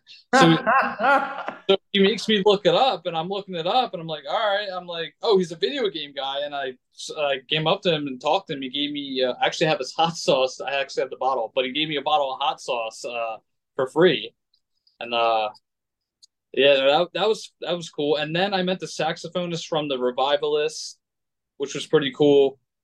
And uh, the drummer from the Hooters came in, which I was really excited for. Um, so you know, at the AM station that I work at, yeah one guy does a show called uh, Clean and Sober Radio. Shout out Gary. Um, but anyways, he one of the drummers is you know uh, free of alcohol, and he came in to do an interview, and I got to meet the drummer. I'm like, oh my god! I was like, this is really awesome. I wanted to uh, take a picture, but I didn't get to. Had to leave. That's like the time I got in trouble with um I got in trouble with Preston and Steve crew because uh, Lou Ferrigno came in, and I was like, I don't know what happened, but he was like, um, "Does anybody else want a picture?" He said it twice. He said one more time. I was like, "Fuck it, I want a picture." I got a picture, very kind. I know that's the opposite of what people say, depending on the event. But then the next day, like, John, how'd you get a picture with him? Nobody on the, you know, Preston and Steve got a picture. I'm like, yo, yo, that's not my fault. Getting looks at me and shit. Like, it's not like I, I held him down, like, hey, give me a picture. But I will say this: F F you for the Billy Mitchell man, because I don't know. I, I, you know now, but at the time when that happened, he was he's like a, a very notorious but very important figure in video games for what he did in Pac-Man, and like there's a whole documentary on this guy, and it, it, it is because you know we're both nerds when it comes to video games. He was he's like one of the top like OGs. If we're talking like like punk punk scene for rock, you know, like Sex Pistols and all that, like the Ramones. He is one of those OG players. Like back when you like you would get patches instead of trophies. Like you would have to take a picture of the damn video game score and then send it into Activision and they mail you a patch like that. That was Billy, man. I can't believe you met him. That's a damn good come up. and it was the first event too. Like I didn't think I was going to meet anybody famous. I just thought it was like a, uh, an event that I was just going to go to. Man, I think my first event was the damn ice cream truck from hell. That was my first event. The damn thing had no power steering, no power steering, hot as shit, no air conditioning, slow as hell, max like 50. like brakes might not even work. I don't even know. I remember Donnie rocking me that.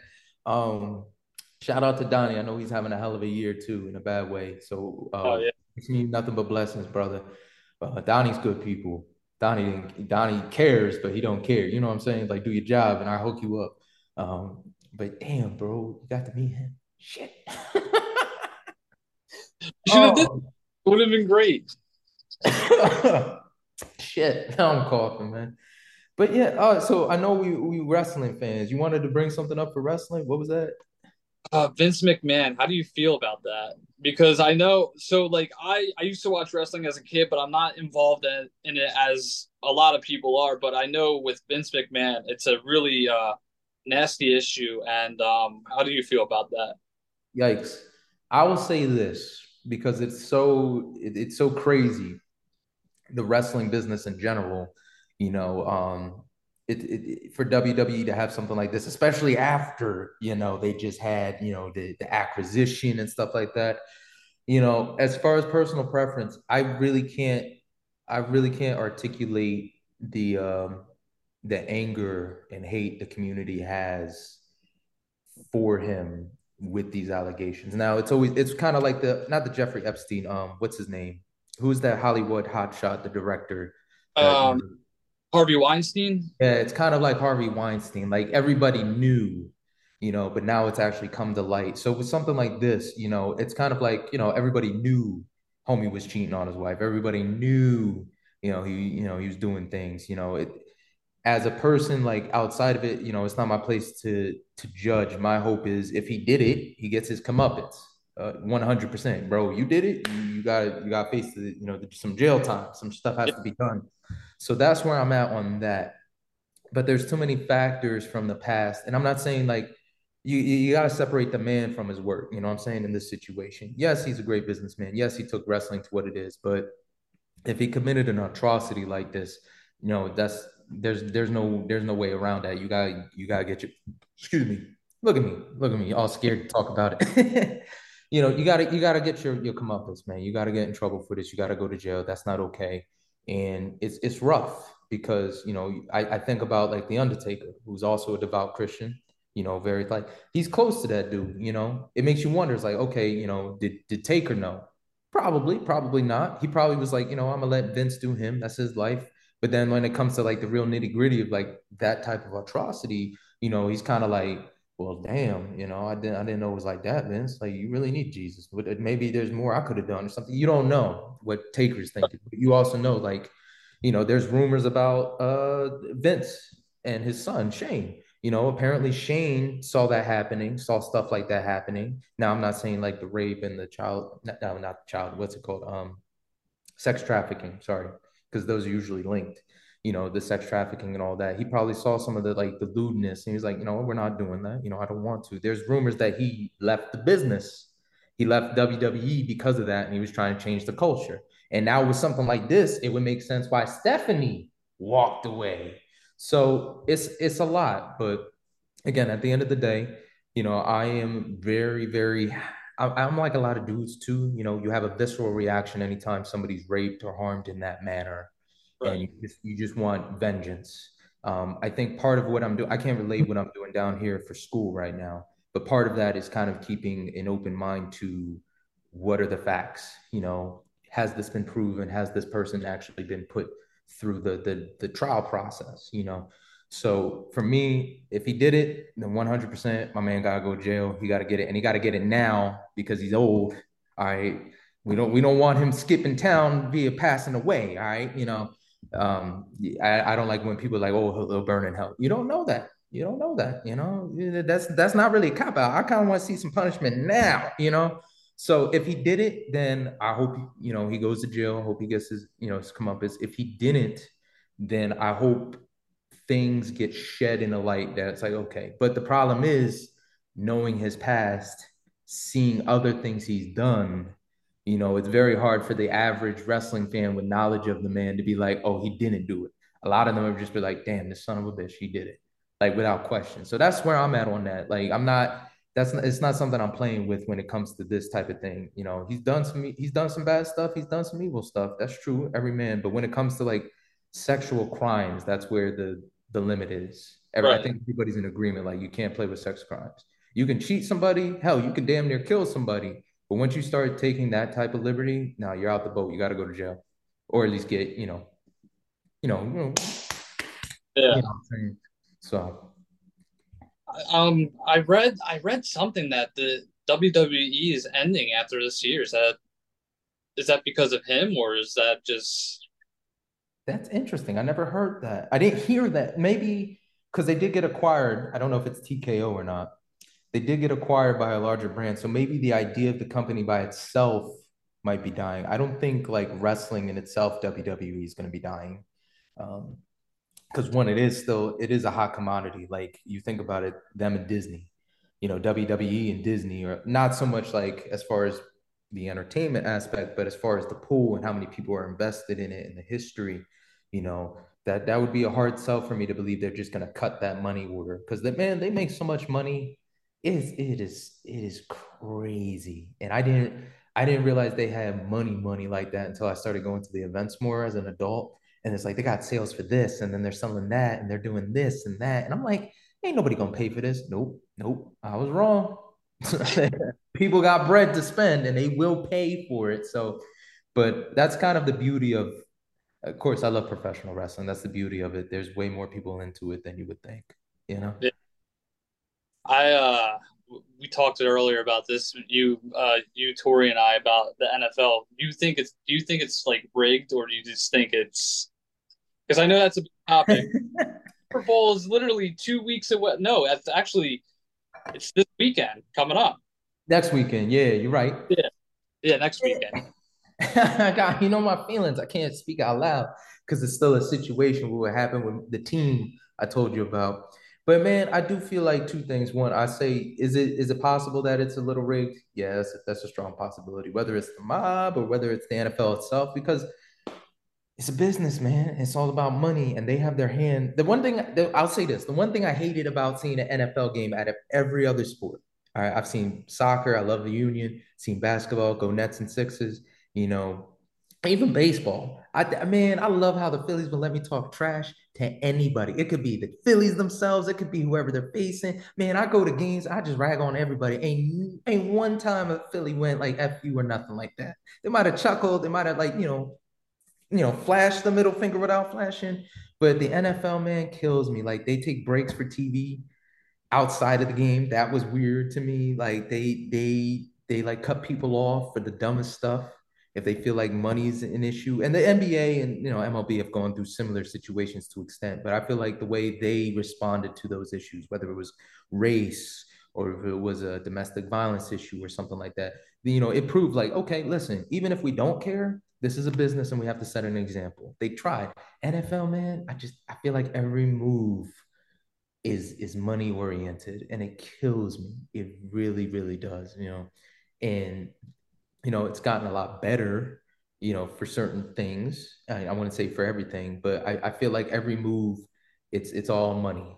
That's all, and that's that's business. I get that, but you know, when they're out here preaching things like for the love of the game and you know, helping the youth and stuff like that, you know, it, it's not just the the things you do that set the example. You know, it's it's the actions with the players or certain moves and stuff like that. So I do.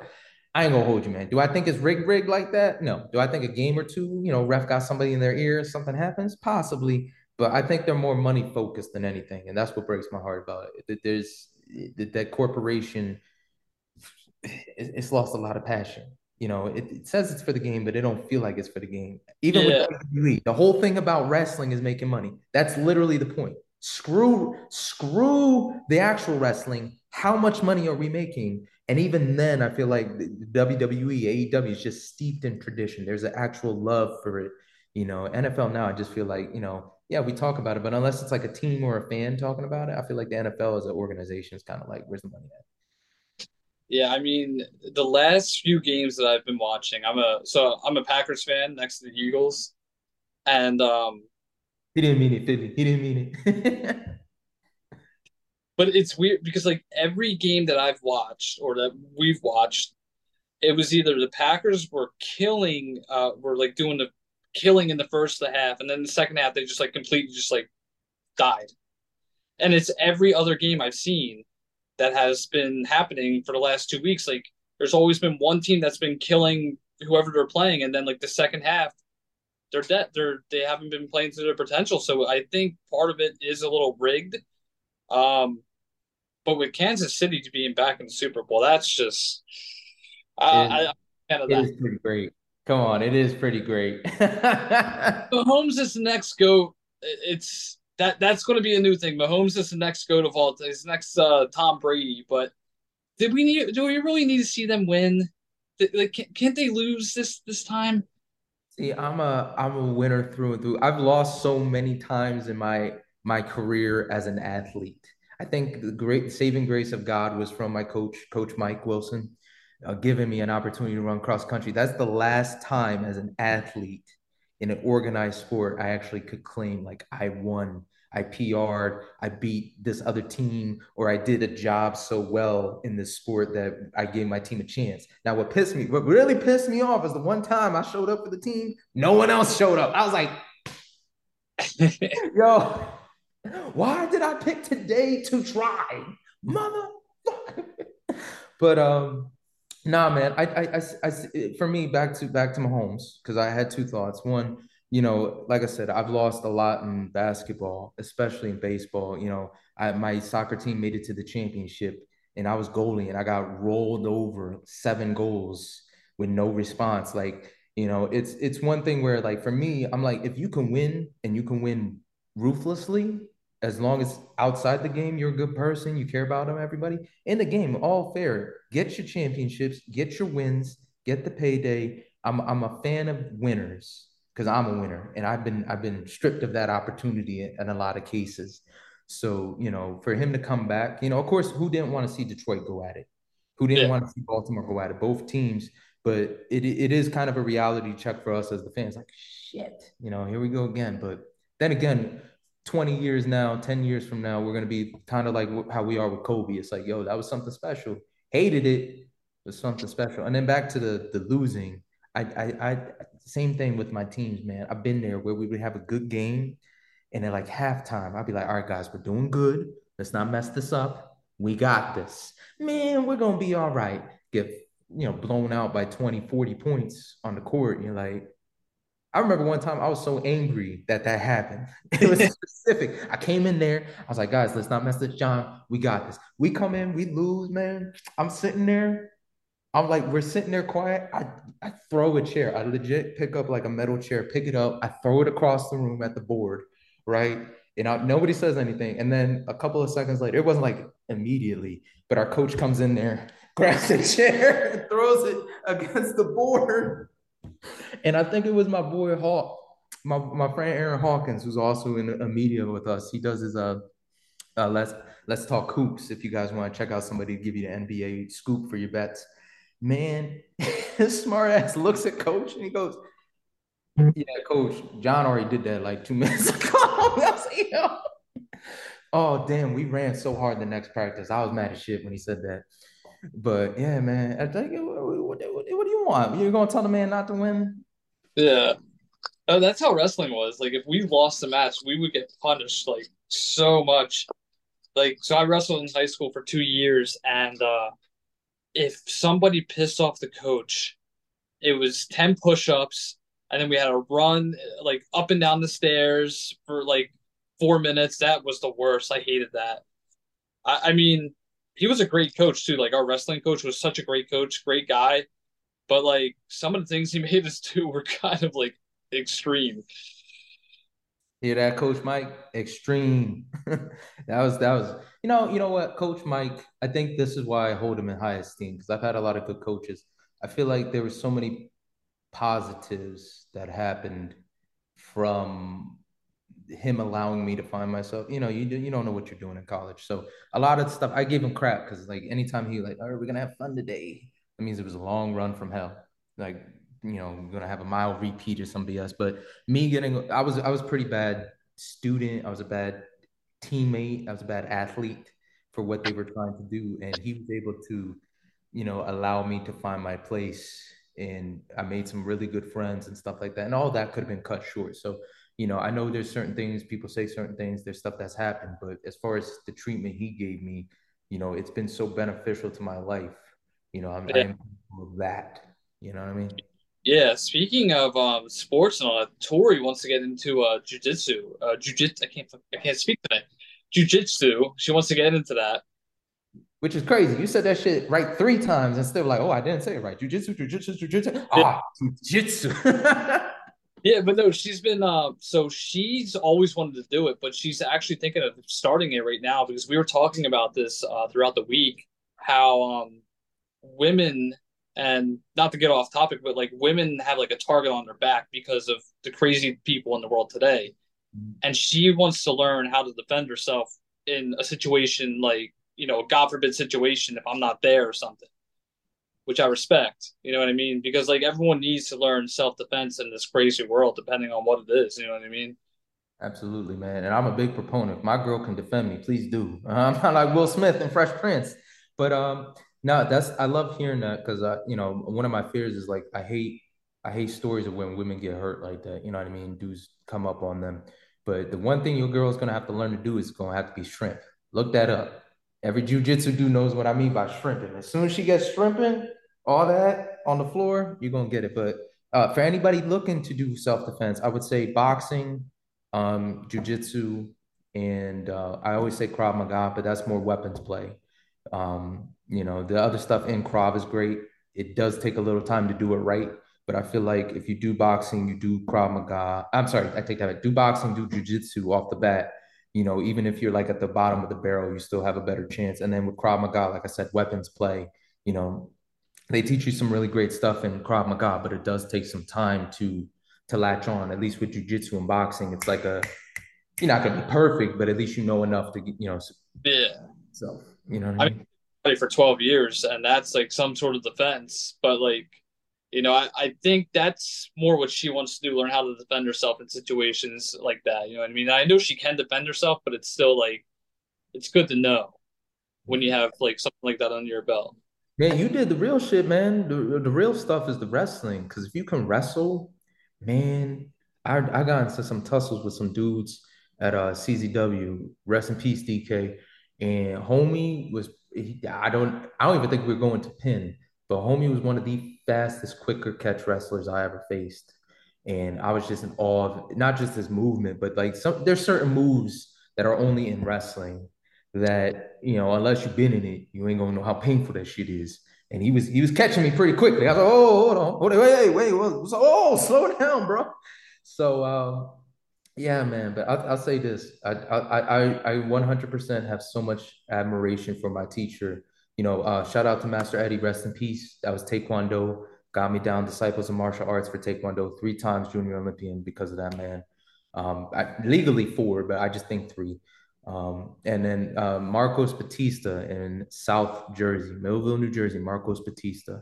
Every single lesson I learned from that man has saved my ass during either a real fight, um, whether it was pre- professional wrestling practice, whether it was just messing around with people. He's the one that taught me jujitsu. He's the one that taught me boxing. I, I had uh, other places for Krav and Taekwondo and all those other stuff I've done. But every time when it was a real moment, life or death or just messing around. It was always his teaching. It was always something he he he said, "Hey man, drop your body, hug them, and then put your your your forehead forward." I'm like, man, what the hell's that gonna do? Oh, that's what it does. Okay, thank you, Marcos. You know, like, oh, if you if you catch him, if you catch him at the wrist here, do this. You know, every time I, I swear by the man, and I found him randomly. He uh he actually, you know, Danny DeSay DeSanto, I think. You know the guy, I, the guy from Bruce Lee. Yeah. So Master, he, he doesn't like being called a Master, but Marcos Batista, I call him Master, but he's just, you know, I'm gonna respect him. So his teacher was taught, or at least can, you know, get his lineage back from Danny DeSale or DeSanto. I want, I'm messing up the name. I'm sorry, Masters. But you know that their lineage is a, a, huge thing in martial arts. Like who can you like? There's a Master Plicta in Norristown, PA. His his style of Taekwondo is the original so he can trace it all the way back to the very beginning of Taekwondo. Nothing against the Olympic style. The Olympic style kind of melts both of them of the, you know, the traditional and the new wave, as you could say. Um, but yeah, man, it's it's martial arts is so fascinating. Wrestling's fascinating. Yeah, all the stuff we love is fascinating. Video games and shit.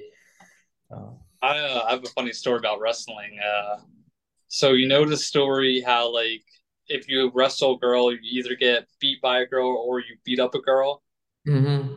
I almost got beat by a girl, but I beat her uh, because she made one wrong move. But I was, I'll never forget this. I was in ninth grade and I had to wrestle this girl, and I'm thinking like, I'm gonna lose. This is it. I'm gonna lose. And I forget what she did, but she made one wrong move where I, I won. Like I got, I think I like won by points. I didn't pin her and she was crying. Oh, and, Made a girl cry. and um, I'll, I'll never forget when the match was over. They you know put my hand up, and this one kid screamed out loud. He was like, "That kid has a boner," pointing to me.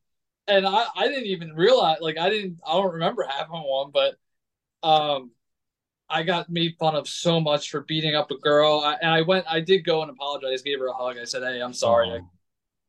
Because she was crying, and I felt so so bad. But I mean, uh, that was, and I literally talked to my uh, coach a week before about wrestling a girl. He was like, "Are you scared to get beat by a girl?" I'm like, "I just don't want to wrestle a girl if I hurt her." He was like, "I don't care." He was like, "You got to hurt her. You're going in, you're going in there like you're going to war." I was like, "Oh, okay then." Yeah. That's rough. I don't know how to respond to a coach like that. I'm like, bro, you okay? You you lose to a girl? You all right? He Yeah, good? Yeah, damn. He was very he was very old style, but he he knew how to protect us and he was very uh he he like someone said uh a derogatory slur and he got really fired up about that and yelled at everybody. And um he was a really like he I respect him for that. Like you know what I mean? Like he got really pissed off and he apologized to the people who he might have offended. But he said, I had friends who got called that when I was uh, your age. And he was like, started going off on us. And uh, he had a meeting with us. He was like, Look, I'm sorry I said what I said, but like, you know, I don't like hearing that type of language because someone did say that in front mm-hmm. of him. He got really pissed. And back to uh, there's two things that just sparked my memory. I remember I was talking to Marcus, and he was telling me about like how his grandfather, because Marcus is a lover of life, man. I, I love listening to him tell stories of what he he's done, people he's hung out with, talking about his family and his son, his wife. And one time I remember listening to this because I was I think I was still reading Malcolm X's book. And there's a lot of if you look in history, there's a lot of people that take it upon themselves to help somebody else that's less fortunate.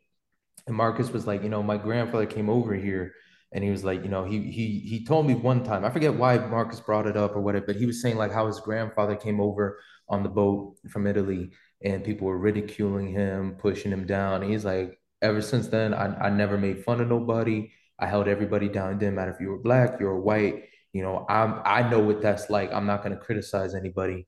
And the reason I'm bringing that up is because when I was in school, we're talking like middle school, we had a teacher named Mr. Lester. And for this is why he was great. For health class, we watched Remember the Titans because he was of the notion, the notion that actual health class was BS and wasn't going to teach us anything. And he was right.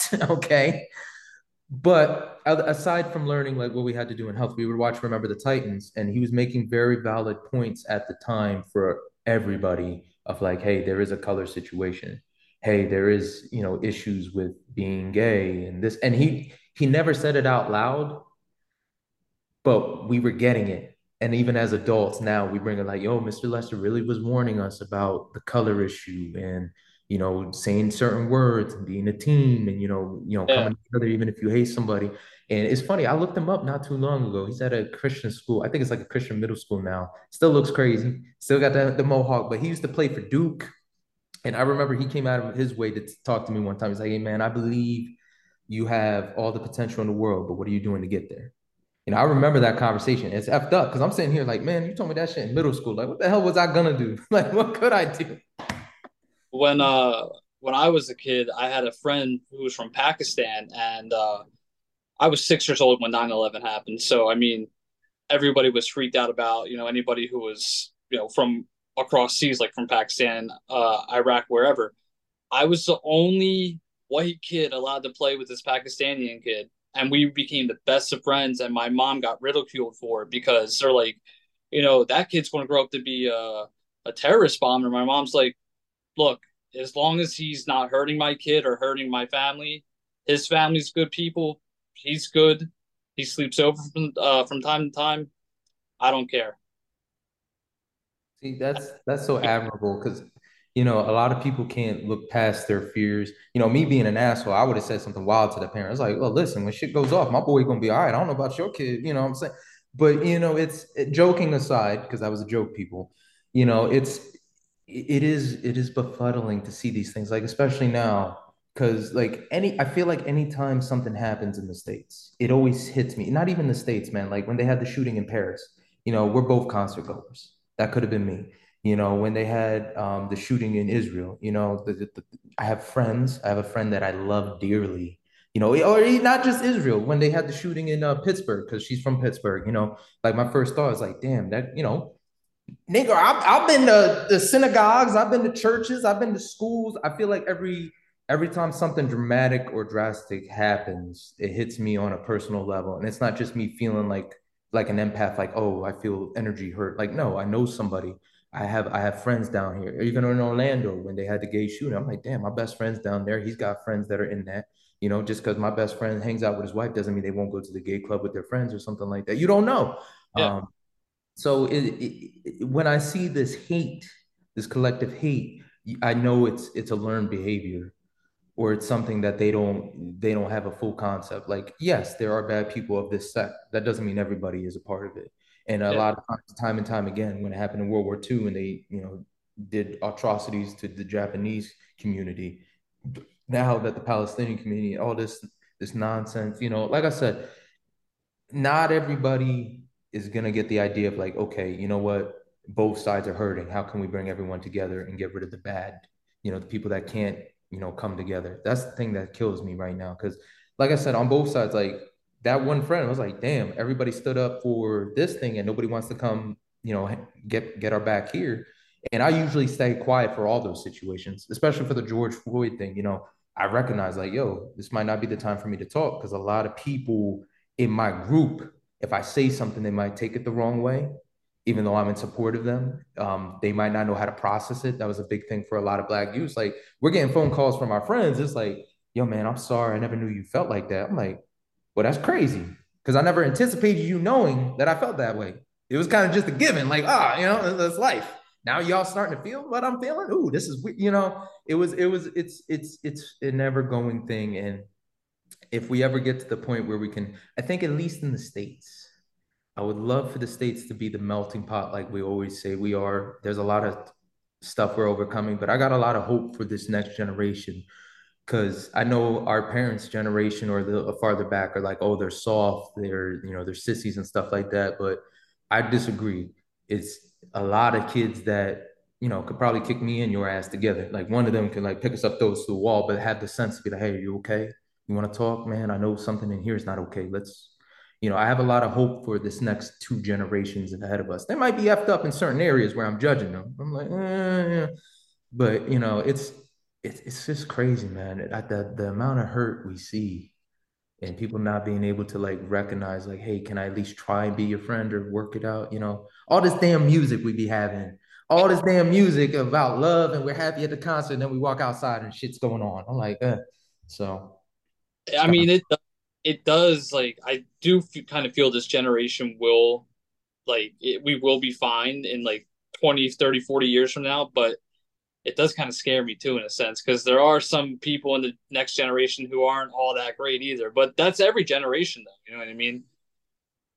Yeah, but and they're also minority. I'm not saying minority like Trump versus Biden voters, but I'm saying like that the pure hate and the ignorance of it. You know, that's that's the thing. Like, I don't know. I think it's maybe for me only because I've seen so much hurt in like not just my family but other families in the world and whatnot. I kind of have this idea of like, okay, give give the benefit of the doubt before it starts getting, you know, once they, st- you know, you cross that line, you know, Negro, you know, mm, we'll take care of business then. But I don't, I, I just don't know why I'm so open to, to try and hear the story first. I, I wonder what it's like for other people when they hear these things or like that visceral feeling of like anger and hurt. You know, back to Howard Stern when, you know, 9 11 happened, his way of coping was like, yeah, we should go bomb somebody. You know, th- that was him helping people feel better but then again, you know, at the end of the day, I don't think he really meant it like let's go bomb it. He might have. Yeah. It's, it's it's weird to be like, okay, can we can we figure this out together? And then it's like if it's a no, then okay, then you know, clear. You know, let's let's handle business. Let's go to the fight. But you know, I just feel like diploma. There's a there's a way to be it, and I, it, it comes from like a lot of the leaders in the past. You know, like look how crazy uh, committed Malcolm X was to keeping everybody separated and stuff. And then when he finally you know, was accepted because he was Muslim and went overseas. And then he's like, oh, blacks, whites, it doesn't matter. Everyone's coming together. You know, he before he passed, he was starting to like recalibrate, like, okay, how can we do it? How can we make this work? You know what I'm saying? So yeah. And it. it's it's weird too. Like the world has been crazy since uh COVID happened. And um I feel like it, it got crazier once once we were all in lockdown. You know what I mean? Yeah, and having worked, this is what sucked. Could have been the most pleasant time, even though it was terrible. The worst thing about COVID was the fact that the disease was killing people. That's the thing that hurt me the most. You know, I'd rather I'd rather have people alive and you know doing stuff. But you know, having you, you saw the selfishness, like you saw who was selfish and who cared. Because I was working the pharmacy, as you know, I mean, a lot of people were just aggressive and angry, and I'm like, oh. damn, bro, it's not my fault. Your insurance after you, like, I'm helping but it was it was really like I'll never I, I, will never you know be happy about it fully you know be like oh that was great. I was in my house the whole time and I didn't have to do yeah sure I, I saved some money. I didn't have to spend money on concerts you know stuff was streaming video game time was great. You know that's the I'm you know if I'm not traveling I'm either in my house doing nothing where I'm you know out and about traveling the world or doing something. But you know I think it really did expose everybody to hey there's there is a problem. There is still racism. There is still these issues that you guys haven't been hearing. You know, I remember because I used to watch Ben Shapiro and freaking uh, I love Trevor Noah. I would used to watch them every day. So my day would start at 6 a.m. I'd be at work pumping gas. I would watch, you know, Ben Shapiro show, and then I would go from pumping gas to the pharmacy, and then you know, around 10 p.m. I would go home, and then I'd watch, you know, the Daily Show with Trevor Noah, and it was just an interesting dynamic of like watching these two interpret what their their people or fans and sides were in. Like I think I I think uh I forgot his name because he's upsetting. Shapiro is full of it a lot of the time. I think it's more of like um, social satire he's doing on a show, but sometimes he does look at really hard things and break it down legally, and it's it's a it's a tough bullet to bite. But you know, there's been sometimes I watch the show, it's like, damn, I hate it, but I have to agree, or I disagree with his thinking, but I see what he's getting at, you know. And then the other times, I think Trevor Noah is so beautifully gifted with words and his ability to be like, you know, if this is happening if I was in this situation, this is what I think. But what if I was in that situation and thought this way? Oh, he, he, him and Jon Stewart are just masters at breaking stuff down for people. And I think Trevor Noah was one of the biggest influences in the healing process, especially with the George Floyd incidents. Ahmaud Arbery, rest in peace, bro, because that could have been me um, going for a run. I remember my parents told me, be careful don't do this or that. And I'm like, I'm going for a run. I've done it thousands of times. And then, you know, terribly enough, dude just like me just got shot up. And thank God somebody had proof because they probably would have gotten away with it. I remember when they they revealed the verdict of those guys going to jail. I was at the barbershop and it was one of those things where it's like we wanted to happen, we needed it to happen, and then when it happened, it was just quiet.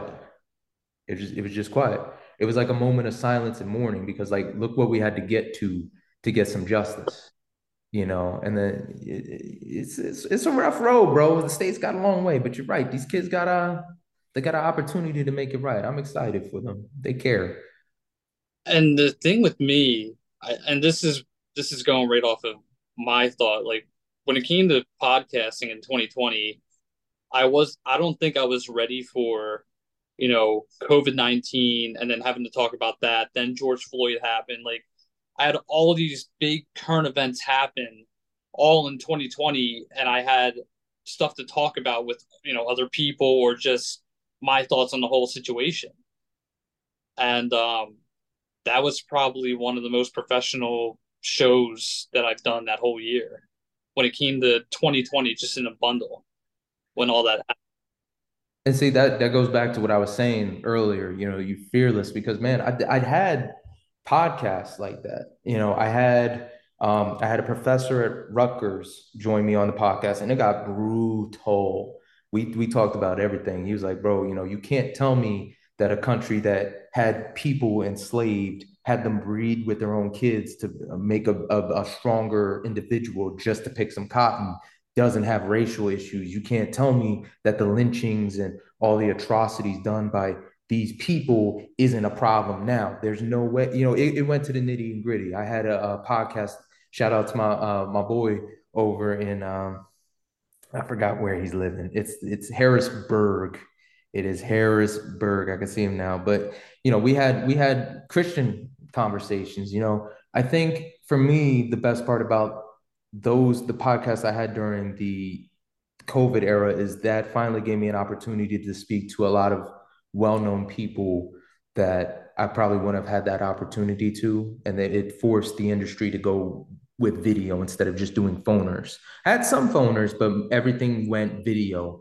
And that was more of God giving me like, hey, this is a crappy situation. You know, that's when I had those interviews. I'm not gonna brag. Um, that I, you know, I prayed for and then I got to talk to you. Know who they are.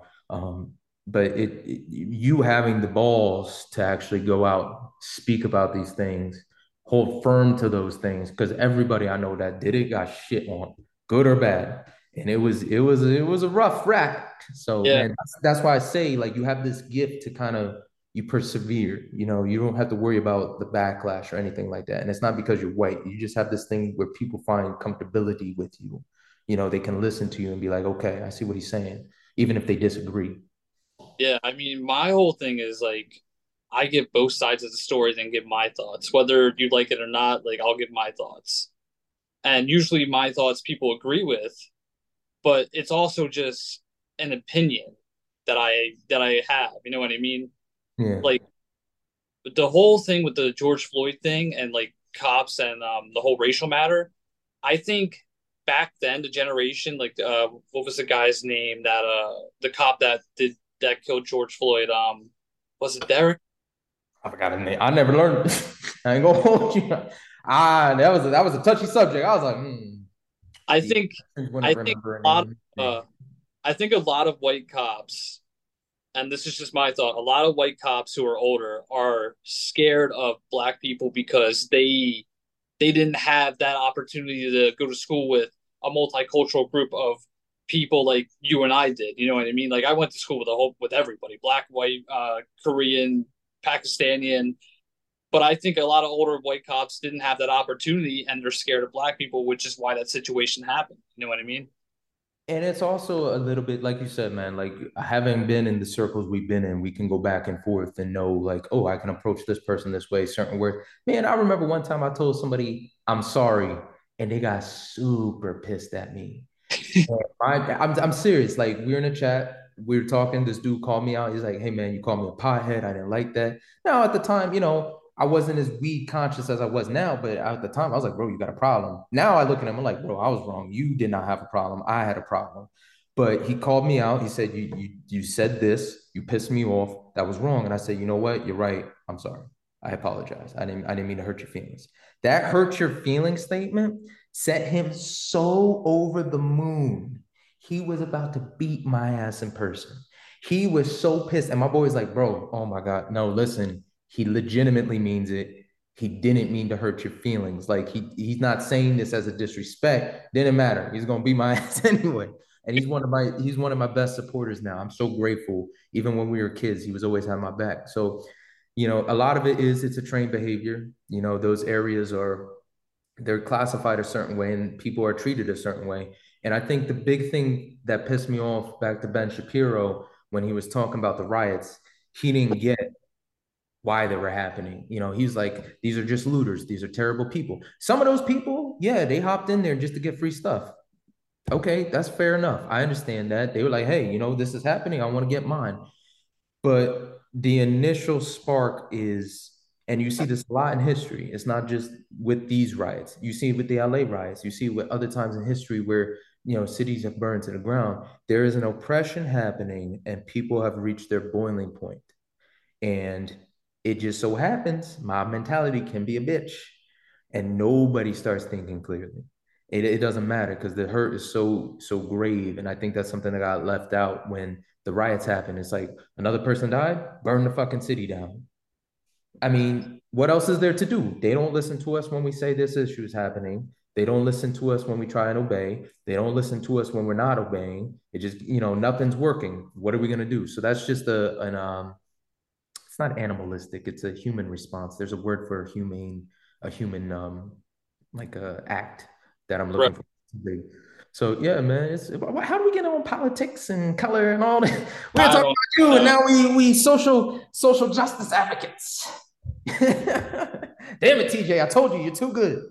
You got you got me got me focusing on on life instead of focusing on you and your accomplishments. That's what we're here for no, that's why I love doing show uh, like interviews because like it goes like yeah, I said it for an hour. We've probably been doing this for like an hour and 10 minutes, I imagine. But like that's what that's the beauty of what I love doing. I love talking to uh, anybody who just has something interesting and we just go on different topics. Man, uh, so uh, answer me this because I know time is limited with us getting there. You know, who dropped a bomb on your your show like a, a, podcast or even just talking with somebody, somebody that you, you you interviewed that was kind of like they said something that was like gold that they didn't say because we thrive for that. If we can get if we can get the interviewer to know we care about them, or if we can get them to say something that they've never revealed before, that is like the you know the best thing other than like a compliment, like you did a great fucking job. You know, I, I remember, and I'm not gonna say this, but you know the initials, uh, KS. I had had that interview with him, and you know, again, that interview came about from, you know, I reached out to his fight promotion in Florida, nothing, you know, six months, nothing, tried again, nothing. And then he posted on Facebook, like, if anybody wants to talk about my story, you know, my, my, my religion, you know, my love for Christianity, you know, I'm willing to talk to anybody. I was like, all right, God, I'm gonna, I'm gonna, I'm gonna give it a shot. And then, man, it was like a less than a week had, had a response, had the date, had the interview. And that's when i say god really opened up things but he he mentioned something in the interview i never heard. Haven't heard it since. He never brought it up before or after since like the interviews i've been i've been walking but he was talking about his dad. And you know his dad had a, a boys home and he, you know KS was adopted. And man he said something about his dad. I never said it out loud. I, I cut it up. I just never posted it. But when he said it I was just like that I can't believe he he revealed that on this show you know? How how fortunate I am that God gave me that you know? And that wasn't the that wasn't the meat and potatoes of the interview you know? We still have more to do and talk about. But it, it caught me so off guard that it, it got there talking about his dad because his dad was so important, so integral, and you know to his to him coming back and his faith and you know so who who's giving you that that kind of like that moment during an interview? Like oh my god i can't believe he said that you know? So this was recent. It was a guy named uh trip and he goes by trips ahoy on tiktok. He does he does so much dark humor and like he and it's really like screwed up some of the some of the uh, things he says but I, I love dark humor. I'm I, I found it hilarious. But anyways i asked him to come on my show and he literally i said so you're you do tiktok whatever you have 98000 followers yada yada yada he talked about his alcoholism and him moving into a halfway house which is like right around the corner for me but he talked about just how he started doing alcohol, he was on drugs, and it was just random. It was just like literally in the first like five minutes, he just told me the whole story about him doing drugs and alcohol. Like, whoa. I was like, I thought this was going to be completely different. I thought you were going to say something off the wall. No, he went he went balls to the wall, just like, yeah, I was in I was a big alcoholic. I did drugs. I've been to like several rehabs, and he's only 22. And uh, that was something that actually kind of inspired me a little bit. That's like that Anthony Kiedis bullshit. Doing so much before they even hit 30. I'm like, damn, am I living my life? Am I doing anything?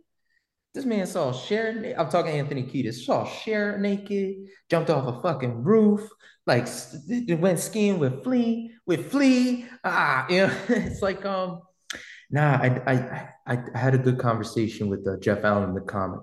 One of my best interviews, most second most viewed now, but my first like thousand interview, but he went deep into that too, man. And he was trying to find he he tried to get sober and right before he found God.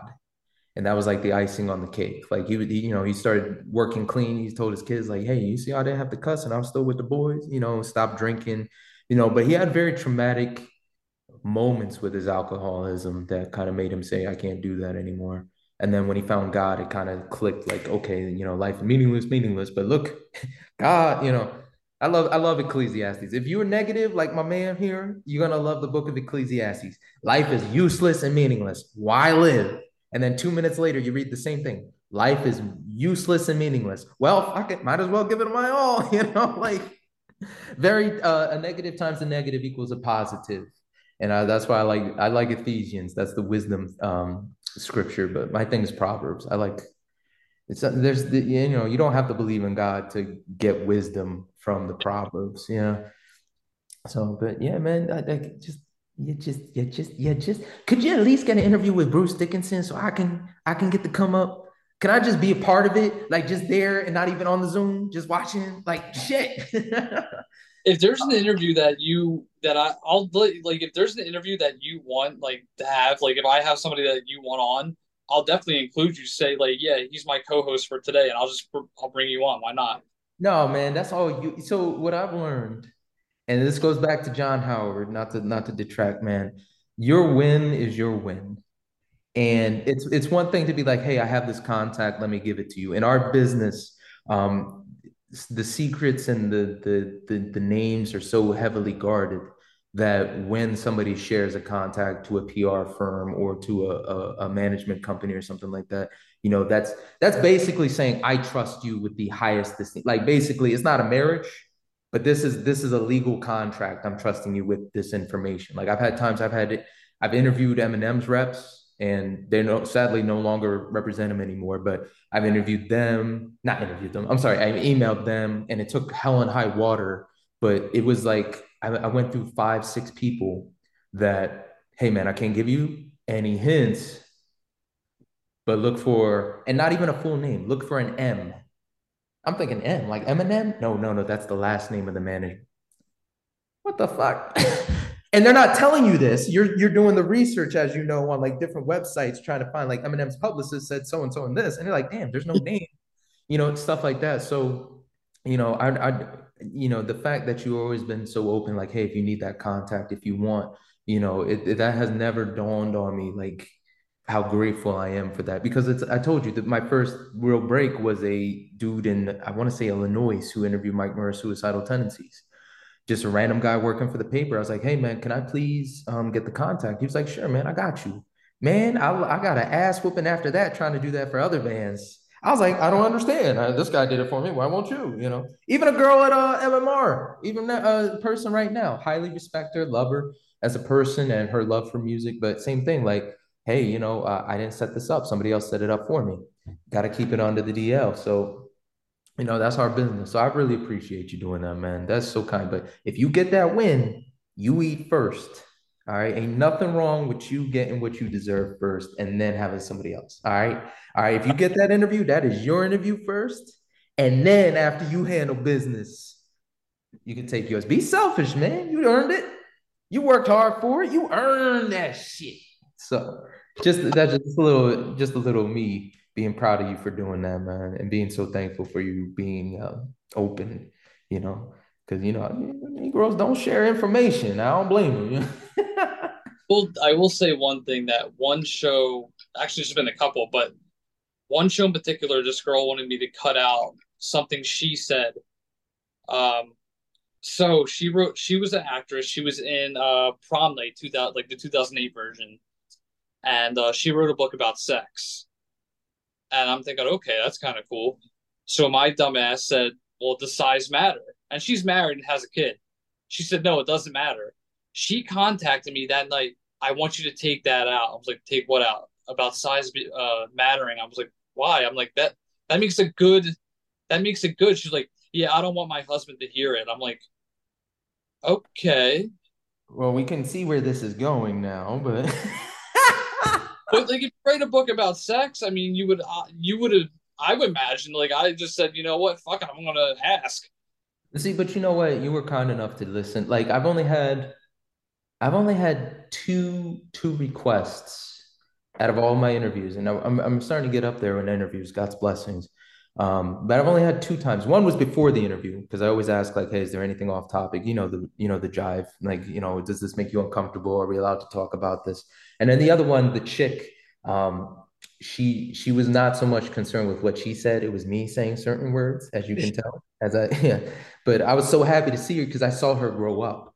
I saw her grow up, and now she's God, man. She does everything. She's done movies. She does. She has a, a a book of poetry that just came out. You know, she's very insightful. Her dad is a smart son of a gun. Although he did he did incite that I was hitting on his wife, and I took that person because I don't talk to taking women. That pisses me off. I get too much trouble for that for not hitting on women like that. So, but you know, it's I've always had that like, yeah, whatever you want, whatever makes whatever promotes you and makes you feel comfortable. You know, um, I, I told you I had an interview. I'll say them out loud. Small hands. I had an interview with Small Hands, and man, I love that son of a gun's music, man. I love his music. I love his story. It's crazy as hell. Went from like, you know, an abusive, you know, father in the in the religion. So he said, no Christianity. That's not for me. Going to be a rock star, having his own company doing graphic design, meeting like at the time one of the hottest porn stars there were, Joanna, Joanna Angel, ended up getting sucked into porn now he's like one of the like biggest names. And now, even so, when I found him, he was doing his own music and music that was good. Music that was like Depeche Mode style stuff. And I'm like, damn, Aaron, you got the life. But he said some stuff during that interview. I was like, you okay if I keep this shit in here? I'm just saying, you know, he's like, yeah, yeah, it's fine. I was like, okay, you know, but and look at me geeking. Like I reached out to him a couple of times just to say hello. And like when Metallica was in North Jersey, but you don't want to be that guy like hey uh, you know like freaking like we talked one time and now i'm up your ass and annoying you. You know i just casually send him like hey hope all is well or something like that. But you know those little things you're like you know whatever makes you feel comfortable man i i got you. I got yeah. you. But yeah we can see where that that woman was going with her husband reading that shit. You mean as shit T. you mean as shit. Man so you just mentioned I, I don't want to I don't want to give away. You told me who you want to get on that you might get on, but other than B, who else who else would you love to get on? Like my top would be probably Eminem. Eminem, I want to I'm going to interview. I don't know how, but God's got a plan. I'm going to interview Eminem. I'm going to interview a member of Iron Maiden. I would love to make a date Dave Murray, but of course I'm open to anybody from Maiden. And you know, there's there's there's been this this fucking this this this string of almost getting Redman or one of the Wu Tang Clan members, other than Young Dirty Bastard, who I did interview for like five minutes. Shout out to Young Dirty Bastard for giving me that. Greatly appreciated. But it's like you know, just stop moving, stop moving. You know, those are the, the, those are probably the big three I can think of that aren't um, wrestlers. You know, like I want to interview The Rock. You know, I'm going to like Joe Rogan, Joe, Howard Stern, but the big three, just from principle, you know, Maiden, Eminem, Redman, and of course ACDC. But who who is somebody else that you want on that has been like you almost got it. You almost got damn it, son of a B, other than BM. You know what I mean? You know what I'm saying? Let that Yeah. be. Don McLean, the guy who sang American Pie, Hmm. got in contact with his guy, and uh, that's coming soon. I don't know when. I can't tell you when, but that is coming soon. I know that. Nice. I would love to get Rogan on, but that's just a little ways away. Send them an email, man. Send them an email. They have this email where you could just send them shit, and then you could be like, "Hey, give me five, ten minutes of your damn time. Don't tell me you're too busy. Don't tell me you're too busy. Oh, Mike Tyson too would be great. Mike Tyson would be great. What a nut. I love him. Stallone, I would love to do Stallone. Stallone. You know what? Rest in peace, Carl. Carl Weathers, because he was in Yeah. Preston. Man, pissed me off. I was doing an event when he came. The pictures that they have on WMMR.com when he visited the MMR studio, my ass was out driving, delivering uh, guitars to these winners for Ben FM. I remember that specifically. Him and John Witherspoon. I missed them both when I was working. The few days I actually had work with uh, Ben FM when it was starting to wind down. And I was just like, son of a bitch, that should be me. But God, I'll say this, I have not missed any opportunity that I should have had with God. You know what I mean? Like there's been a lot of concerts that I probably wouldn't have seen without God giving me grace and money last minute. And so anytime I miss out on somebody, I just know they they weren't supposed to, you know, it's not all of it's like that. Sometimes you just miss out. But um, no, I, I don't, you know, there's not a concert I sh- I wanted to see that I missed you know, there's not a show that I should have seen that I I didn't. So that's kind of how I take it when it comes to like the famous and the rich and whatnot. Like, but also I got a chip on my shoulder, like, well, he didn't meet me, you know. But uh, nah, damn, bro, that's crazy. Stallone is doable too. I don't know. We'll talk about this afterwards. I don't know how you do your um your research too, but I know Stallone's doable. I know that there's a way to do that one, so I'll let you know about that one. Um, there's like yeah, there's just like a ton of people I would love. Um, and it's going to happen. Like I said, like if it doesn't happen between this year and next year, the rebranding of the show, that's going to be the whole that's going to be the whole nine yards down the line. But Don McLean, that's uh that's coming soon. I will I can say that because I did uh I'll just say a little thing. Emailed him, he said, uh yeah, we'll do a phone interview uh in the coming months. What a dick. He should give you a video. Does he not know who you are, who you were gonna be? You got the whole world behind you, bro. Quite literally, people. Yeah, I, I would love. I mean, if it's over the phone, I'll do it. I, I'll I'll go to the station and just uh, request studio time. Why not? Man, I remember I because there was a point where I didn't have a studio to do this in. I would have my damn phone to the fucking microphone on the camera and go back and forth and be like, hey, da, da. and da, da, da, da, da. like still to this day, especially in my situation now, I'm not I'm not uh destitute people, but now I'm like worried because uh, where I'm at now, because I had to relocate for something. I'm like, yo, if I really have a phone, that's gonna fuck me up because I'm gonna have to pull out the camera and go back and forth like we did. Oh man, I remember even when I had a studio, I did that for Danielle Nicole. She's a blues artist who's killing it. She's absolutely lovely. One of the best interviews. Two times I've had her. Her husband's a fire guitar player as well as well. Go go, their drummer. Uh, but damn, I just the old days of trying to make it work, man The old days of trying to make it work. This shit is crazy. I mean, even even with YouTube, like the old things that I used to do, like I, I would use my phone as a flat. If I was like doing a scary video, like going to a haunted location, I would have my phone as a flashlight. Not even I wouldn't have a flashlight or anything. And like it, the old thing, the old ways of trying to make things work were just horrible.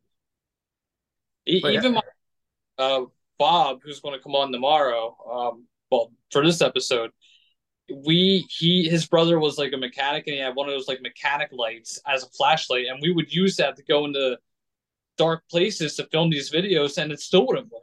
Hold on, I'm trying to see something. How do you spell comeuppance? I have ne- I've never even heard Yeah, but nah, man. You know, back to what you said. I'm sorry, I got sidetracked. I had to answer something. But you know, man, that's kind of the charm of like when you're coming up before you start like getting better and better stuff. Like, you know, you're trying to make it work. And when it when it comes out fabulous, you know, it's amazing.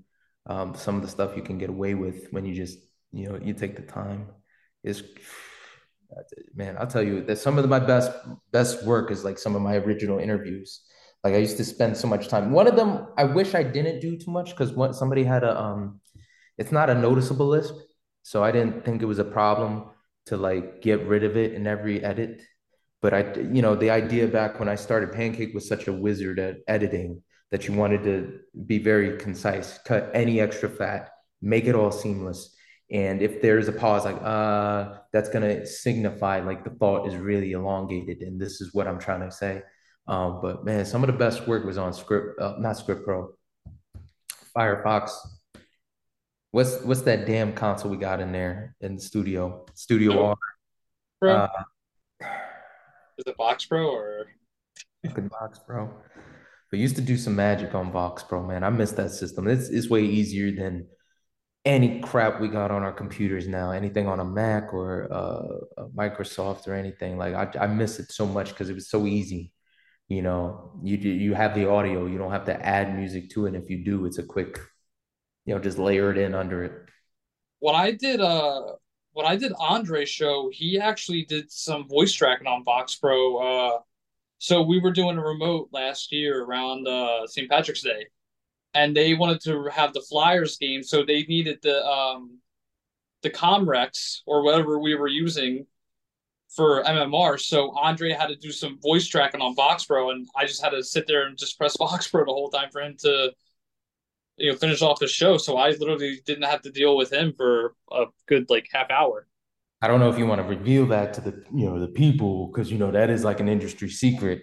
You know, sometimes these dudes be doing their uh, stuff recorded. I think I think people now know to an extent, but when it comes to live gigs, people be mad as shit. Like, I heard you on the radio, Negro. You just saw him talking on the radio and not talking to you in person. What are you talking about? Like, yo, that that, that bringing up the YouTube incident, the you not YouTube, U2 when they came to Philly for the Joshua Tree. That's the worst event I ever worked.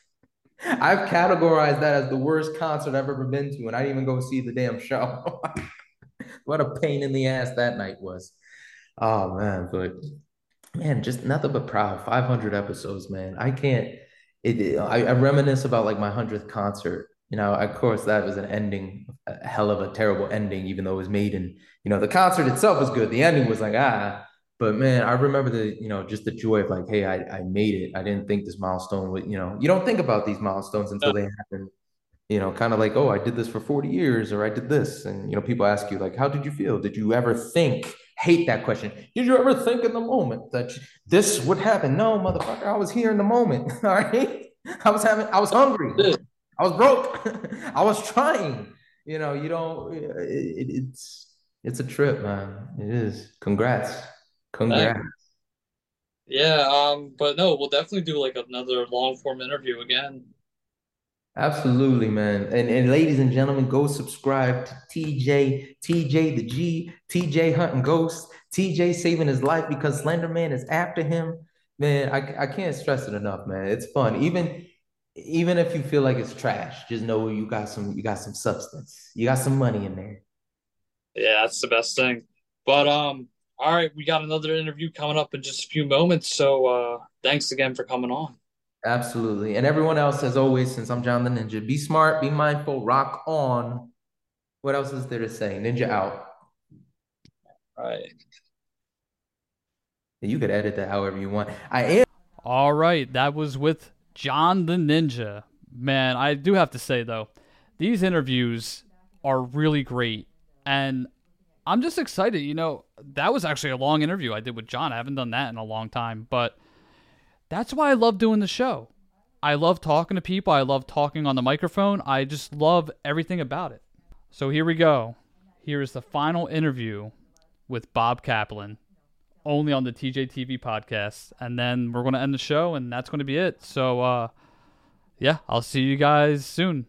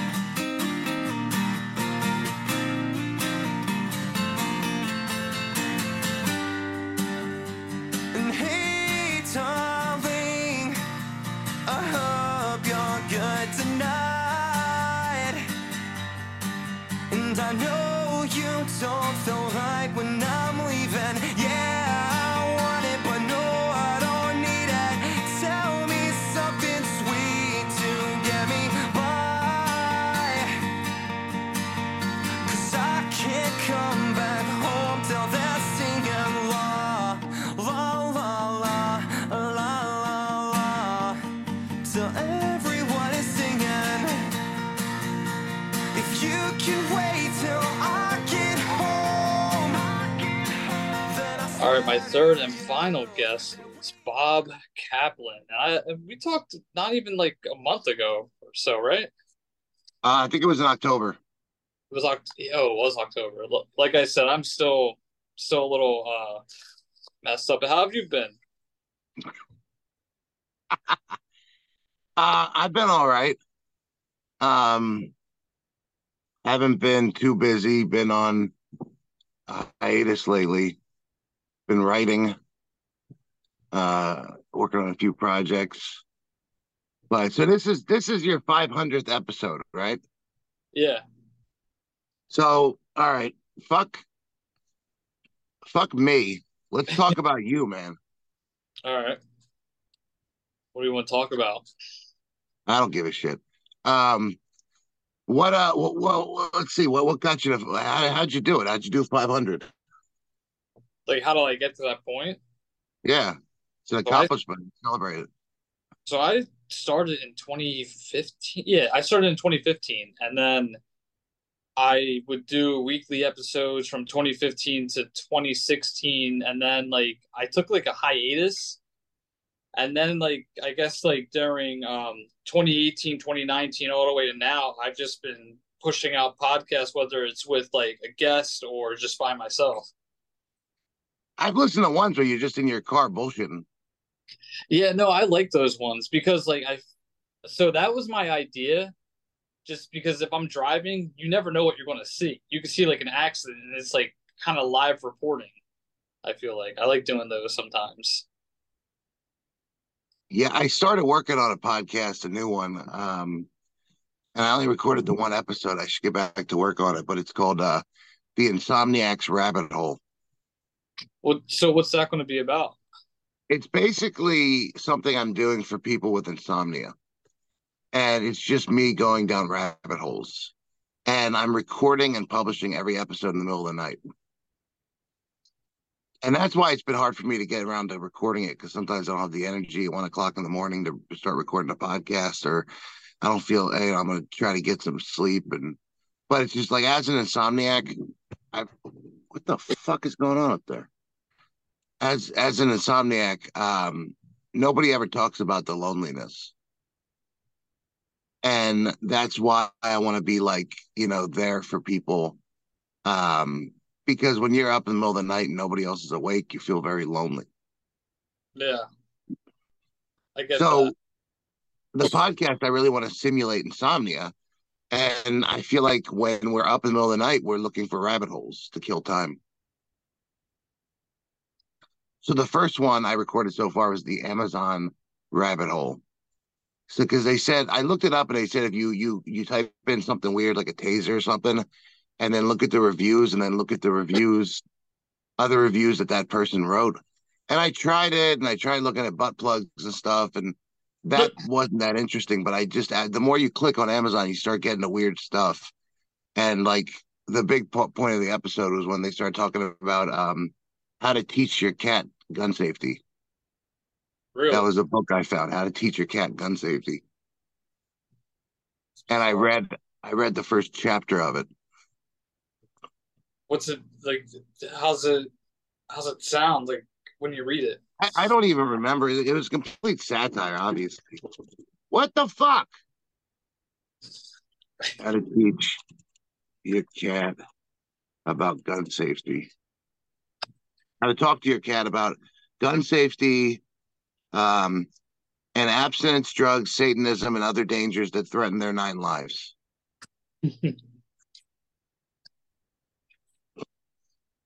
and uh, I and like yeah, the first I think the first chapter, and then I ended up. It was funny because I was recording the episode. I took a break. I went on my phone. I started doom scrolling, and then I passed out, and then finished it like the next night. Mm. That's crazy. I like that. I like that concept though because a lot of people do suffer from insomnia, and a lot of people can't sleep. Um, I know a guy who had narcolepsy where he would just fall asleep randomly.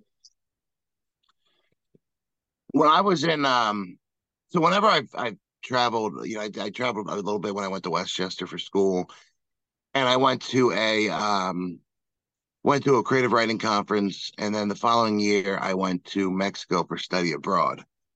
And when i was at the creative writing conference i'm a i'm insomniac but my roommate is was a hypersomniac. So his he would fall asleep once head hits the pillow. Really? and and i would and i remember like i think it once he like woke up he was earlier than me and he was trying to be quiet to not wake me up and he's like banging shit but um, I remember like when I when I drink, it really messes with my sleep. And I remember like I'm such a um a restless sleeper, and like I would I wake up all the time and the sheets are off my bed, and um. I remember I fell out of bed, and when I was at this, we stayed in the dorm for the creative writing conference, and it, they were very high beds. So I actually fell out of my bed, Mm. landed on my feet, and then wake up, woke up Mm. and I just woke up standing up like next to my bed. Wow. And then so then in the following year when I was in Mexico, I remember I think it was like two in the morning. I'm sitting there watching the Kardashians because it was the only thing at two in the morning in English on the on TV. And it's when when Caitlyn, which was I guess technically still Bruce at the time, was just like, "Oh, I'm gonna be a woman in, in a few months," and then uh, and then the, the the daughter's like, "Why didn't you tell us that you were gonna be a woman so soon? We want to spend time with you before she gets here." And he's like, "Well, I need uh, uh, high heels in size 14, you know." Um, and, and I was really what? That's a good impression of him. That's what he sounds. like. so um so then I remember at one point my roommate wakes up in the middle of the night, looks up and just sees me wide awake in my bed watching TV with the lights on. He just goes, Holy shit, dude, and just goes back to sleep. so you suffer from insomnia then? I've had it since I was 13. Okay. Yeah. It's I- funny because I was sleeping much better when I was smoking weed. and you just stopped smoking weed altogether? Yeah, I haven't. I have uh, OCD, and um, it was starting to make my OCD worse. I have, um, but I've been in ERP, which is exposure therapy, for about a month and a half now, and it's been getting a lot better. So I think I might. I'm going to be able to start smoking again. And my therapist even talked about you know bringing weed into our sessions, but um, I have something called somatic OCD, which is like one of the it, one of the rarest, if not the rarest type of OCD. So like two percent of the population have OCD. It's a very rare condition, and that's the one thing I hate is people try to normalize OCD. Oh my god, I'm so OCD. No, you're not. Uh, I don't like you. You've seen my room. It's a fucking mess. Yeah. I'm not germophobic. Like that's not what OCD is. OCD is intrusive thoughts. So I have somatic OCD, which is where you have hyper awareness of your body. So my breathing, my blinking, people have a swallowing, uh, fabric on my skin. Um, you know, people have it with their heart rate. So it's like, you know, the normal things that we do and not pay attention to, but people with somatic OCD obsess about it. Wow. So when I when I get stoned, it's I focus on my breath so much I can't focus on anything else. Yeah, I uh whenever I smoke weed, I listen to uh I started listening to Bob Marley again because that was like the cool thing that we did when we were kids. Like I don't know, I, mean we're we're two different generations, but we're not too far apart. But like I Not more remember like five years, more uh, twenty nine. twenty nine. So we, I got eight years on you. I mean that's not too bad. We still my No. I have a sister who's eleven years older than me, but uh. Back when I was a kid, sixteen, we would be in a car hotbox and listen to Bob Marley, and uh, I've been doing that more. But uh, recently, I've just been listening to like Joe Rogan or just watching like uh, Rocket Power on Paramount Plus, and like that's trippy when I. So when I first got into weed, so I did a lot in high school and then I stopped for a long time and I got into it, got out of it, got back into it. Um, but when I first got into it again, I would love to get stoned and watch Saw. I don't know why I enjoyed that so much. Do you like the Saw uh, series? I mean, I've only seen the first five, and then got redundant after that. Well, here's my thing. It's just like Saw one through seven to me is one story. Anything after that is just cheating. Like they they wrapped up the entire story in seven movies. They finished the arc, and then the, everything after that is just a money grab. So then you have Jigsaw, which I think was fine as a soft reboot, uh, but it wasn't received well. So then they did. Uh, so they literally tried everything at this point. So first they finished the whole series. So first they try a spinoff. People didn't like it. No, first they tried a reboot that people didn't like it. Then they try Spiral, where it's a spinoff. People didn't like it. Both movies are fine. You know, they are for what they are. Jigsaw's a reboot. It's a fine reboot. Uh, Spiral is a uh, spinoff. It, it, it's fine. It just doesn't live up to the Saw legacy. Like it's not. It's not. Uh, you know, violent enough, and the traps weren't good enough, and it was very underwhelming for Saw fans. But everybody gives it shit. It doesn't deserve all the shit it's getting. Uh, so then they like, all right, let's go do a prequel now. Well, I mean, Saw 10 takes place between, I think, Saw 1 and Saw 2, or Saw 2 and Saw, Saw 3. I think it's between Saw 1 and Saw 2. And what doesn't work with Saw 10 is that they make Jigsaw the good guy. Yeah, So it's not scary because the whole movie's from his point of view and he's the hero and it, the anti-hero. It's basically Don't Breathe too. It's the same movie. You get the villain from the other movies and you make him the hero. Don't Breathe 2 and Saw 10 are basically the same movie. And it didn't have that green hue that all the Saw movies have. Like it didn't feel like a Saw movie. Not to mention that like there wasn't a maze or a crazy trap. It was just him in a room with all these people, you know, putting them through the different tortures. And then there's no stakes. There's a point where he gets put in his own trap, and you know he's not going to die because he's in like you know six, you know four, five other movies. yeah. So to me, it's just like it was good. It's just like why? Why did they make it? Why do they need it? And they're doing, I think, two more. Which is So anything, what? I think that's stupid. Like, why why keep making them? I mean, I Because understand. they make money. That's yeah, that's what I'm saying. Like, I understand that. It's just like it's it's like Halloween. They keep rebooting the uh the series to make it better. But I mean, like, I thought it was fine the way it was when I grew up. Oh, Halloween is a mess, and no matter what they do, they make the franchise more of a mess. There's like four different timelines. Exactly. And you and I, you know, you and I are huge Halloween 3 fans. Yeah, I mean, That's a timeline they should add to. Come on, like that's the only one that has one movie in its timeline. and they really could make a sequel to Season of the Witch. Yeah, I mean, you have a whole franchise potential right there. Like, it could it could still be called Halloween, but like, I guess they could make like a sequel to Season of the Witch and then like keep it in the same timeline as that. That way, it's its own different timeline. But I feel like people are going to get like pissed off at the at that because that's what Well, they did. feel like there's not many people out there besides you and me that want that. Tor, uh, Tori's down for it. She loves Season of the Witch. She says that's better than all the other ones. It's still my it's my favorite out of the whole franchise. Um, is it because it's different, or is it just because of like how the effects it's work? Carpenter. It's a good Carpenter movie. It's Yeah. it's it's got the Carpenter score. It's it's it's a noir film. It's fucking scary. Like when that kid's head explodes with bugs. Yeah, Um, and you don't know what the fuck's going on half the time. no, Plus and- that, Halloween, Halloween. oh yeah, well, you sent that. You sent that to me in uh, on Halloween. The, I the said thing- I, I I always send that. Yeah. The thing I hate, they or the thing they could have done with this move with Halloween three, they had so much potential, and I think the first, the fifth one, the fourth one, I'm all over the place. I think the fourth one, Carpenter wanted to make it something about a ghost. Yeah, well, I love the idea that it should have. It was supposed to be uh, an anthology. So this is a good example of not listening to the fans, because you have people are going to pay for it. Like obviously, DC's not working out that way because, well, I mean, DC and Marvel, everybody's just tired of superhero movies at this point. Yeah. No, DC and Marvel are both doing bad in the theaters, but like, you know, um, you can if you make a Halloween movie, it doesn't matter. Like that's the thing about Jigsaw and Spiral. It's just like people still paid to see it. And they bitched about it, so they didn't get a sequel. I, I would have loved for them to continue after Jigsaw because I like the direction they were going. Spiral should have, because that's another thing. They're calling it Saw 10, but it's not Saw 10. Spiral, it says fr- it, from the book of, Sp- of Saw.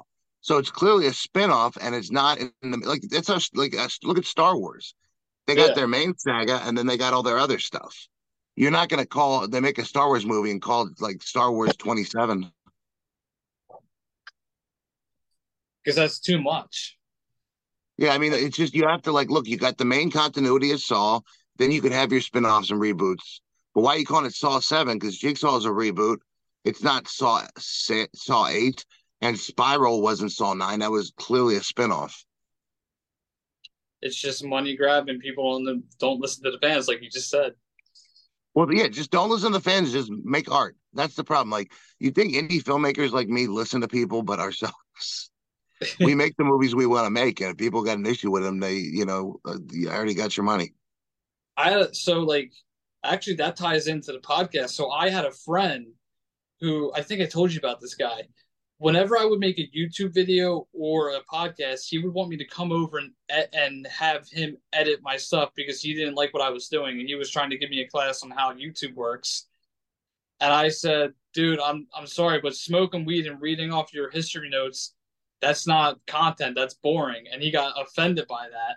So we were in a war together this guy's podcast failed, made like a new one that failed, and then like his videos were failing. Like this guy was just like he's I thought me you were talking about me for a second because no. you were talking shit on me in a vlog once. yeah, I don't remember. I see, and sometimes I do it for character though. You know what I mean? you were literally like because we were we were taking a hiatus from the Spirit Project, and, and you were like, ah, the guy just kept wanting me to come over and edit, and I'm like, I don't have time for that. Yeah, I do remember saying that. I just, dude, I'm not. You know, I'm not good editing on my own. Like, I need, I need a gun to my head. no, I got you. I mean, that's Okay, the and, and plus that that that I, I need your help on the footage from the bridge because it is so rough. is it so dark? I mean, It's dark. It's noisy. Like the footage, like I have a good intro and everything of us driving with like music playing, but once we get to the the, the bridge, it was just it was so hard to do that because we had all the cars. It was such a busy like road, so you have all the cars coming by, and it was like pitch black. Like we did a good job for the most part. We did with like the lights we had. Um, but it's just like it's really rough. I think the sound is one of the biggest issues because you can't like really cut without hearing that like like a shift in sound. I think that's one because the, the the the the the tunnel was easy. If anything, I had to make it like a lot shorter because I was in that tunnel for what like how long was I in there? Like a half an hour.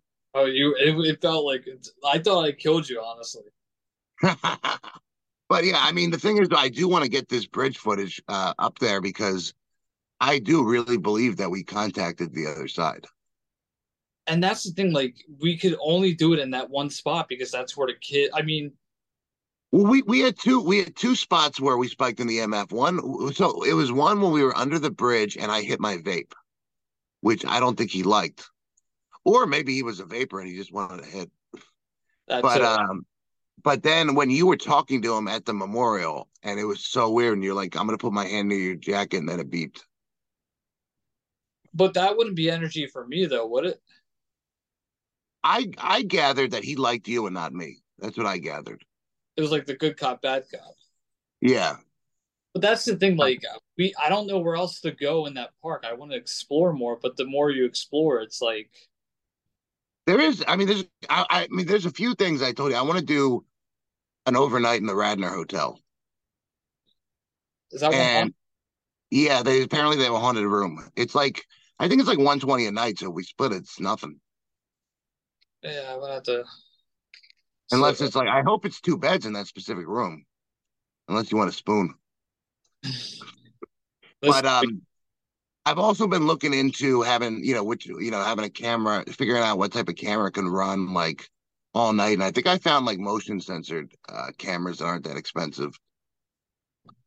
Because um, if we did it, I would want a film shit, but I would also want the camera running while we're sleeping. they have uh, cameras called um, what's it called? It just left just left my head. Well, a lot of spy cams can do that. Yeah, that too. See, I wish I would have done that when I went to the uh, Hotel Bethlehem because that room I remember-. Yeah, I remember when you did that.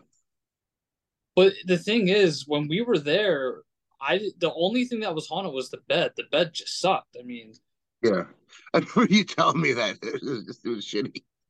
It, it was it was rock hard. And uh, the only weird thing that happened, we uh we heard the doorknob jiggling, and that was at like three in the afternoon. That was the only weird thing. See, I do want to get back to doing this shit, but just like you can't really rely on me. Like I, I, I'm a good editor. It's just finding the time to do it. That's why I feel like you know if we edit together, that's that'll get shit done. Yeah, no, I see what you mean, and that's the other thing too, because like my job, I'm all Plus, it's easier. It's easier when you have two sets of eyes. Yeah, and plus you could probably see something on there. Well, yeah, it's like well, remember that one clip I sent you at the end where it wasn't at the bridge; it was in my garage, and there was some noise at the beginning, and I can't, I don't know what the noise was. Oh yeah, I do remember that. And I even asked you, I sent you, I said, "What is this noise?" And you're like, "I have no idea." No, I remember that very uh, vividly. And the tunnel, didn't you say you brought something back from the tunnel? I was having really bad luck for like the next week. And I, I if I did bring a spear with me, I did I did a cleansing to get rid of it. You want to talk about uh the uh R the doll? What, what, Robert the doll? Yeah, I didn't want to say his name. I Well, dude, you know what's so funny too? We were talking about it the other night because my my mom, like, they won't like they're so scared of that doll, my family. So I, I'm really pissed that nothing came from any of this because I had a great interview recorded, but like started off when I found I don't know how I found out about Robert the doll, but I, I looked him up. I started doing the research and I told my mom about Robert the doll. She starts looking him up. Next thing we know, we have a mouse in our house. Uh, so my mom goes on Facebook. We're out to dinner. We go on Facebook and she she posts on his his Facebook page. I'm sorry, Robert. Um, you know, I, I asked for your forgiveness, or I'm sorry, Robert, for looking at your picture, whatever. Because they say if you go to the museum and you take a picture of him without his permission, then he will fuck with you. You know, I don't know if it's you know, what he'll do, give you bad luck, or, or but he'll you know haunt you, or so. My that's- sister-in-law, what? That's for only looking at his picture.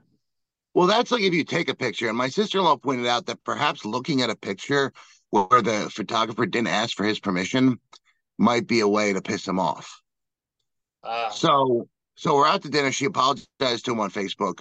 We get home. The the the mouse is dead in a trap. wow. So I got an interview with the museum where he was at. Had a great interview. Talked to the woman who's pretty much in charge. Like she travels with him to bring him on shows, and she actually has to like sits next to him in the seat. Has to put a seat, give him a seat on the airplane. And she's a complete skeptic too. She doesn't believe in any of it. But she did tell me that the owner of the doll did have an unhealthy obsession with the doll. So I started working on the article, and then somehow at the time I was using a phone as my recording device for interviews. Um, an old phone that I had because there's the thing you got these old smartphones, man. They still got uses. So uh, I was using that as a recording device, and somehow the phone got smashed, and I have no idea how. So the interview is lost. Oh, do you think it's because of him? I don't know. I don't know any. I mean, it could all be a coincidence. Like I told Rick McCallum about it. He goes, "How's the how's the how's the dog going to give you a, a rat in your house?" But um, I, I I do think it's interesting that all that happened. I mean, it could have been the doll. It also could have been a coincidence. But I've never apologized to him. Maybe that's why my life sucks. I It's been uh, Robert the doll all along. well, there are these YouTubers. You, you probably know them, Sam and Colby. They went to go visit Robert the doll, and uh, Did they really? I didn't know they visited. Yeah, I I I lost interest in them a while ago. They're just kind of annoying. They well, well, no, they did visit him, and like people said, they, he said, "Look, we're going to show you a picture of the doll." I looked at the video, but I apologized on YouTube just as a just in case, you know. I've never apologized to the doll. No, Well, Chucky is based on Robert the doll. oh, I didn't know that. Yeah, loosely, obviously, but they made these Robert Dahl movies and they're terrible. And the museum actually sued them. There was actually a lawsuit going on at the time when I did the interviews. She said she she couldn't talk about that exactly because she ended up talking to me off the record. But when I was recording, she said she couldn't talk about it because there was a pending lawsuit. Oh, Because the second movie takes place in the museum. But the Robert Dahl movies, it just looked like a male Annabelle. yeah, That's the funny thing. Annabelle's just a Raggedy Ann doll. She looks nothing like she does in the movies. And then Robert the doll is just a little sailor. pretty much. Yeah, Um, I don't know. I just I had I had to to do a, a cleansing of my I had to do a cleansing of my work. One of my managers was convinced that my work was haunted. So uh, I went in there with the EMF meter. I didn't find anything. I was convinced that there's nothing in there. But then to, to ease her mind, I start I did a, a cleansing and I'm there, you know, just screaming, you know, the you know, you're not welcome here as an employee. I, I'll tell you, you have to leave. I don't care where you go if you pass on, but you can't stay here. The power of Christ compels you. All the bullshit, just spitting it out.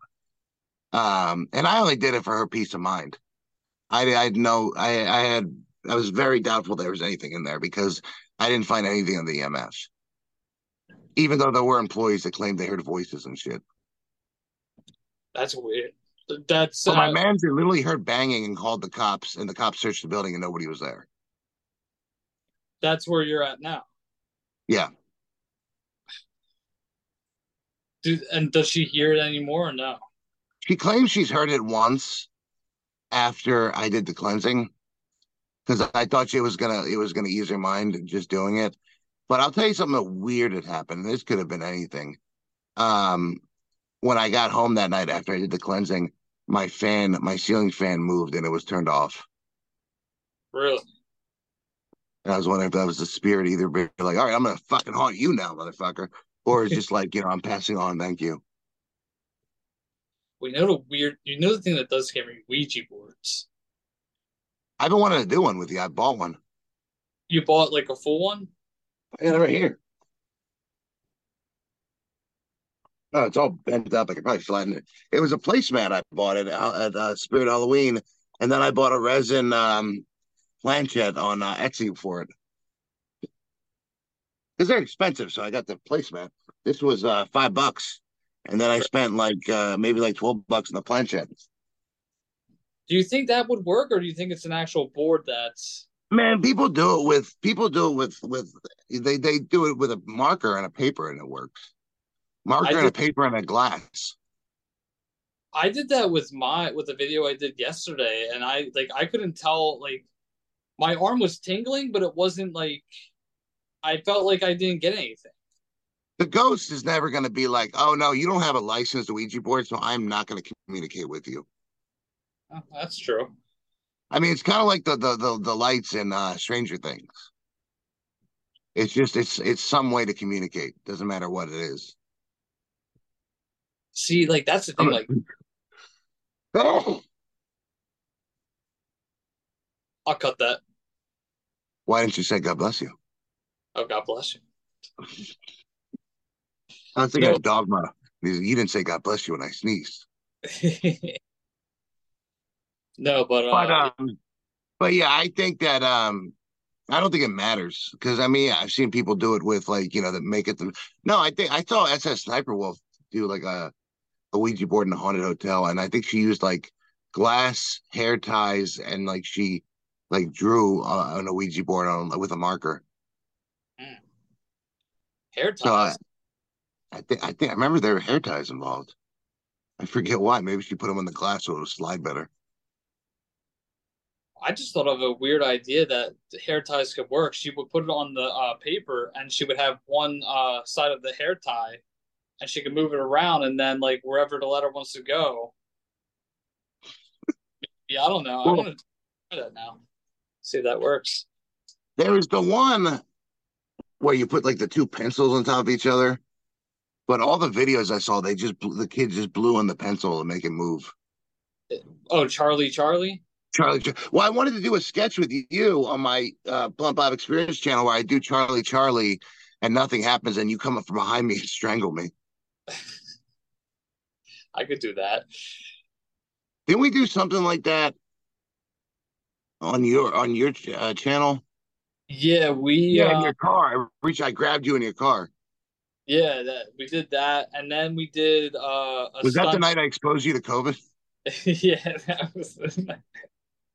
I'll never forget that. I was the next day. I'm like, dude, I, I feel like an asshole, but uh, I have COVID. And that was back when COVID was a big deal too. I mean, that was 20, or, uh, April 2021. Yeah, that was when I first moved. Like I moved to Westchester in 2021 in February, and that's when I started. That was that was Alpha, that was Alpha.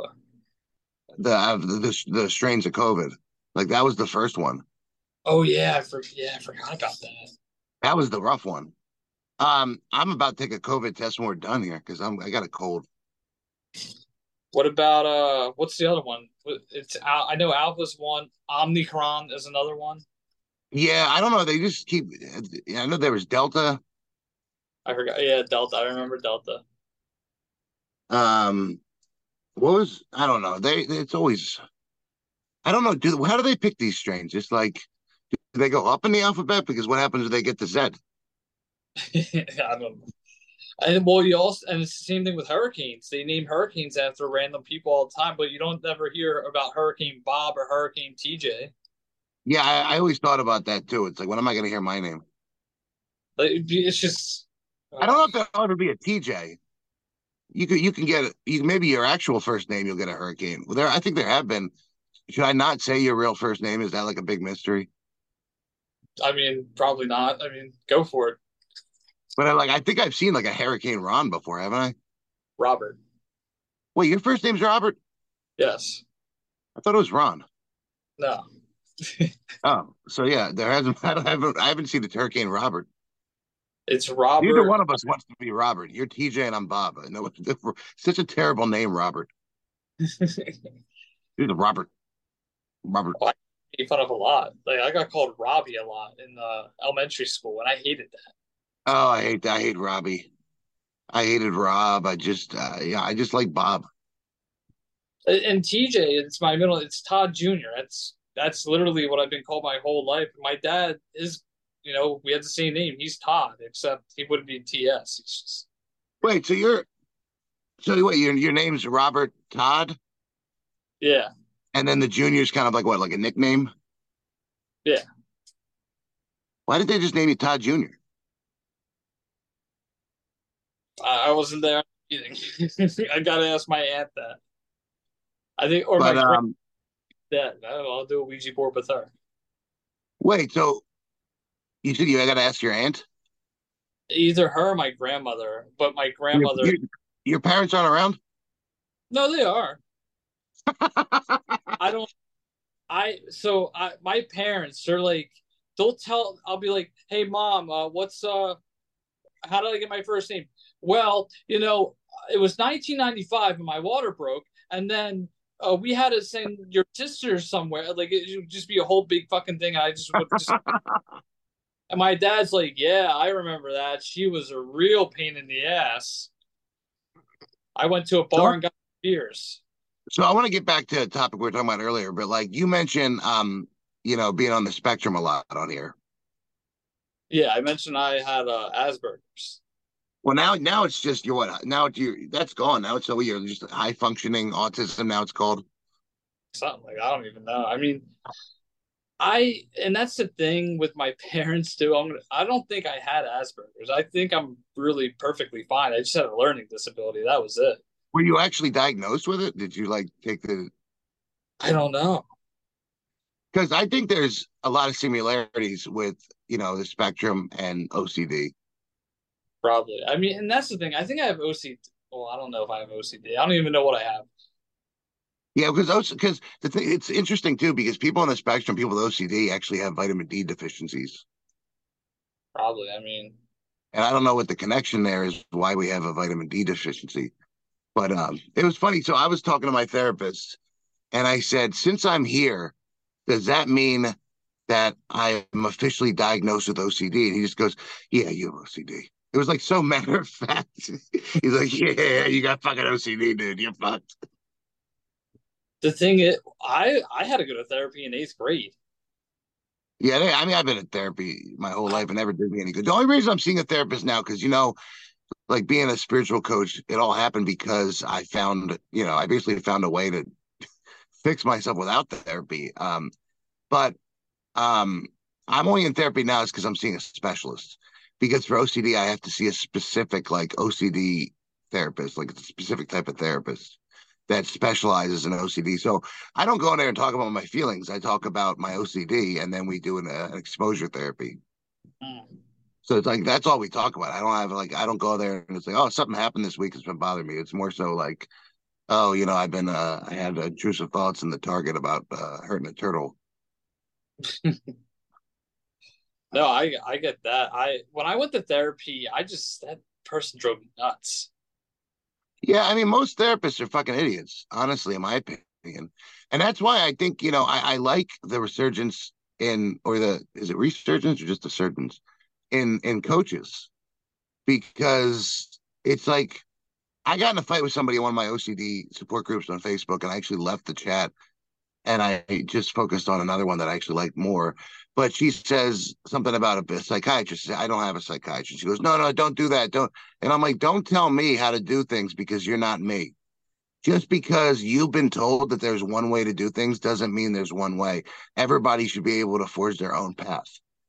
And she doesn't even know the whole story. I'm seeing a, an OCD therapist who's not a fan of medication, mind you. Um, so it's like I'm on medication I have a therapist. I just don't have a psychiatrist. Mm. I've been on the same meds for a long time. I, I know, yeah, I can deal with my medication. So it's like I, I just hate that people. Everybody thinks that oh, this is the way you're supposed to do it. Well, why are we supposed to do it that way? Because one person said it once, and we all thought that was the way to go. And how's that working out for everyone?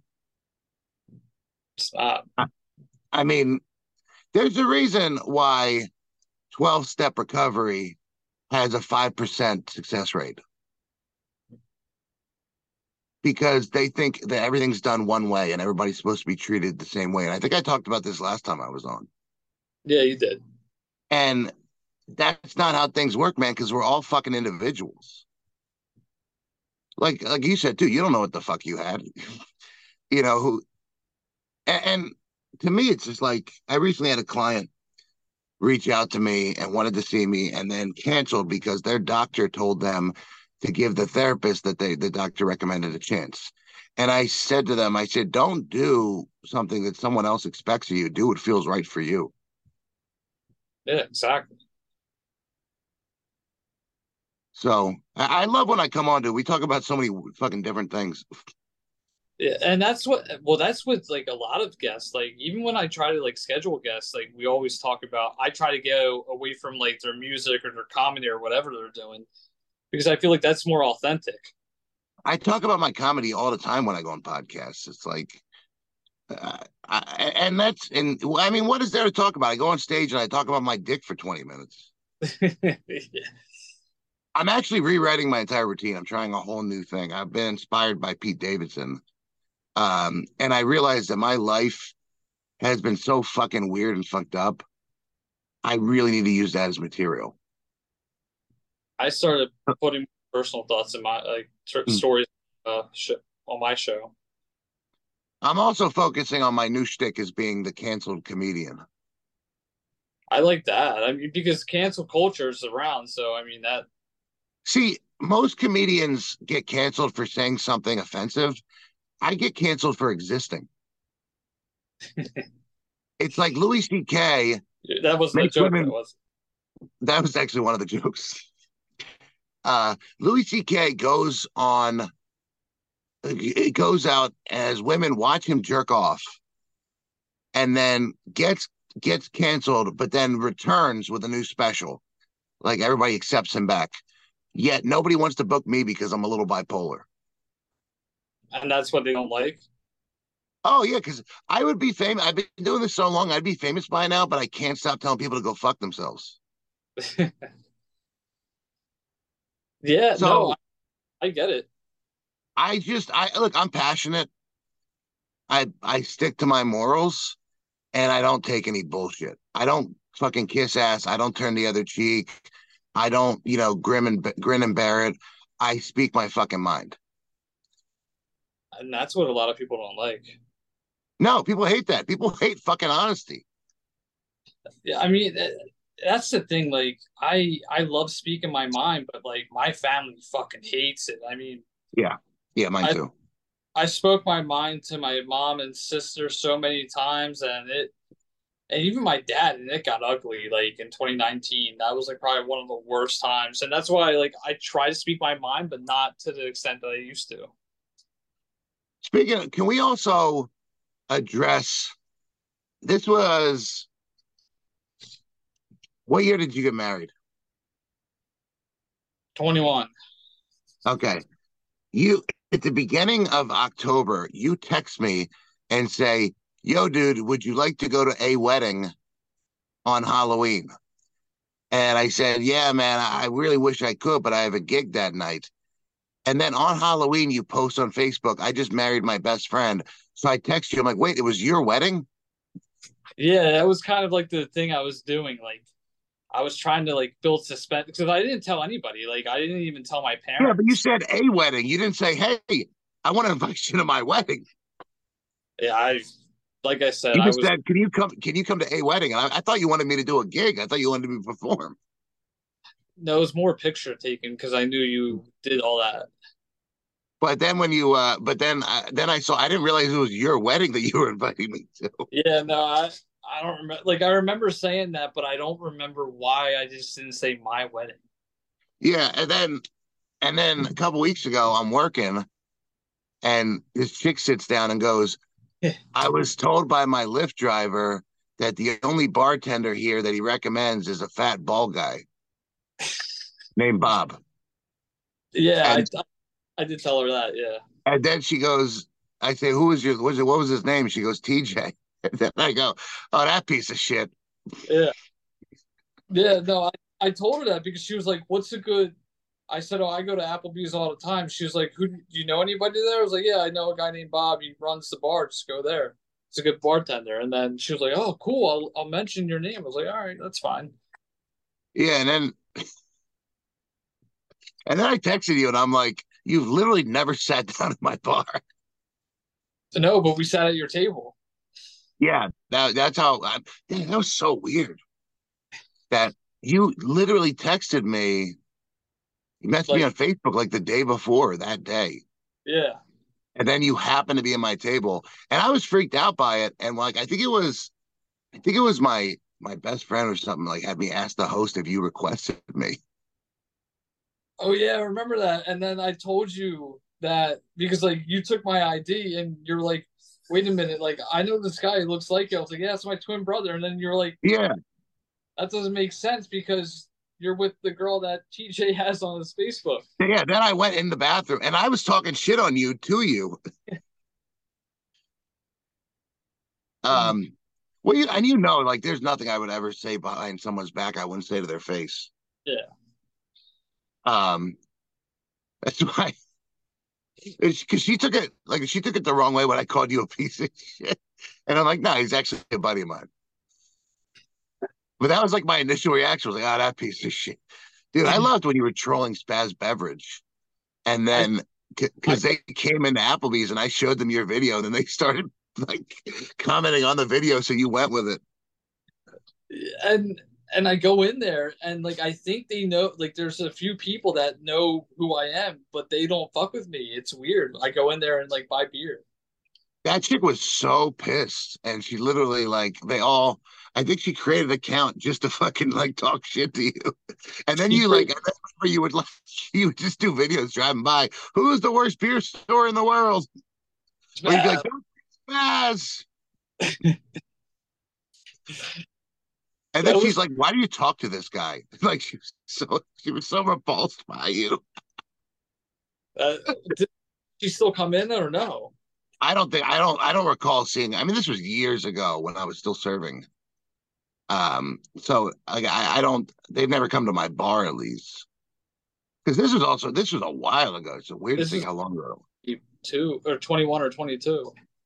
Yeah, but I loved how I loved how you went with it though. That was awesome and but there's nowhere else to go. Like I did the worst thing I could go in there. I could go into the bar and, and have my camera out. Don't be a spaz and just give him my beer. You but know what I've been watching a lot of is this YouTuber Blake Backert. Oh, is that the guy that like dresses up that like goes into random places and just fucks around with people? Like Yeah, he pretends he works there. Yeah. I've seen that yeah, guy. dude. Well, I love that he goes on road trips just to and then he'll like stop at places just to do pranks. And he'll like live out of his car while he's making videos. I like that he kind of vlogs first and then he goes. Yes, the- I love that it's a whole thing. It's not just like it's just not a quick prank, but it's a whole like episode almost. Like you get a glimpse, and then he'll do other stuff too. And then I, I love that he'll walk into a random place and do the narration for the video, tell to a random person, and then walk out. Like instead of saying, "Okay, so they they kicked us out of that place, now we're gonna go to this place," he he just goes to a random person, tells them that, and films it. The only thing I don't like about his videos is that he loses a lot of possible content because they don't hide the camera. Yeah, because the camera's right in front of everybody, so people know. Yeah, but even when they're doing like like the vlogging shit, like he goes to Walmart to buy the shirt he needs to wear or something, and then he gets thrown out of that Walmart because he's filming. Yeah. But he actually got banned from all Lowe's in the country for two years. Why did he get why from all of them? Uh, he he was pranking. He pranked a couple Lowe's, and then the whole fucking store. He got banned from every single store for two years for two years. so stupid. Um, I feel like you're the only person that would actually do videos like that with me because I would love to do videos like that. I used to do that. My very like very beginning, I would go fuck around on Walmart and uh, Toys R Us when it was around. See, but it's so easy to conceal a camera now, and especially because I'm assuming he's got a big DSLR on a rig. Yeah. Oh, yeah. He definitely does, and that's why people. That's why he gets kicked out because they yeah. don't want to.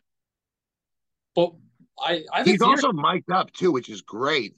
And that's actually convenient because you think about it, you can keep the camera far away because he's mic'd up, so you can hear everything fine. You, but I do have a theory about like why they don't like being filmed though, like the uh, big companies. Why?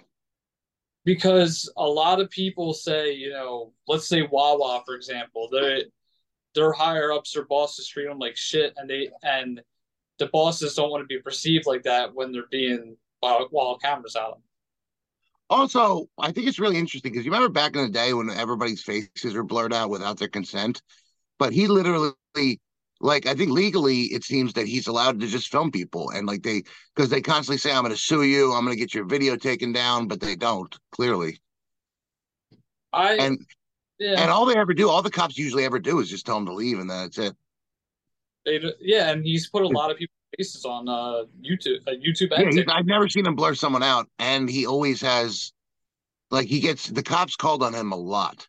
Yeah, but that's the thing. Like, that's what vlogging was all about back in like 2017. and 2018. Like people would just do random reckless shit, vlog, and then go to Walmart and just destroy something.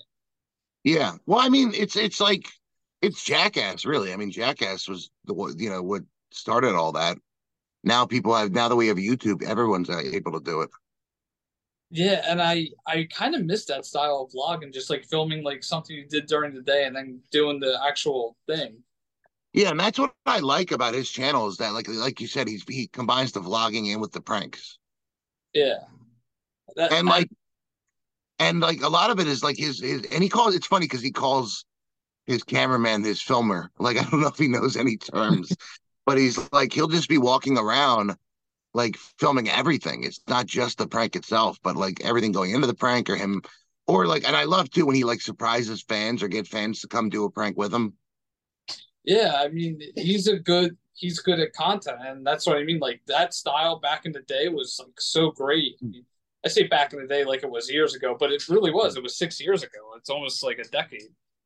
He's also like he seems like a really nice guy, but he's really good at being an asshole. Because I could see you and me doing stuff like that. Like, you know, he would just be like, like he goes to a museum and they wouldn't let him film the museum, so he's filming in the gift shop.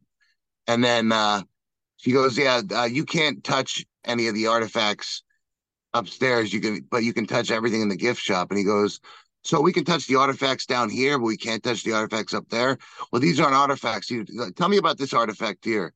So this is an actual artifact. Like he'll just keep fucking doing it. That, that's why, like, I would love to do stuff like that because I can definitely, I have a skill that someone could give me a compliment and I will turn it into them insulting me. Really? I can turn anything. I can be defensive about anything. Mm. Give me a compliment.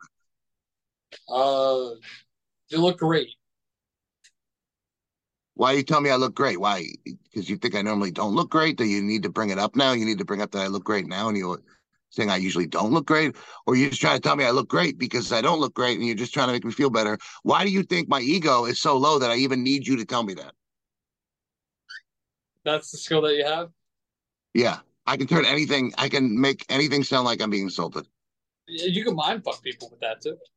Yeah, that's why I would love to do stuff like what he does because I could totally do that. With anything, something somebody says, I can completely manipulate their words. Yeah. Hey. As an honest guy, I can be very manipulative. Yeah. I can be deceptive, manipulative. I don't know. I, I'm I'm the real life George Costanza. Speaking of which, I just saw the new episode of Your Enthusiasm, and I'm so hyped for the last season. I never saw. I feel like he can. It's. I mean, it really is just a continuation of Seinfeld, but instead of you know, it's just about George. Oh, is it? Well, it's Larry David playing himself, but George is based on Larry David. So Huh. just picture Seinfeld with with just George, and that's what it is. I think, I think some shows have done that. They've like made spin-offs of their own of like another like the sec one of the secondary main characters. Yeah, but this is different because it's not George; it's the guy who created George.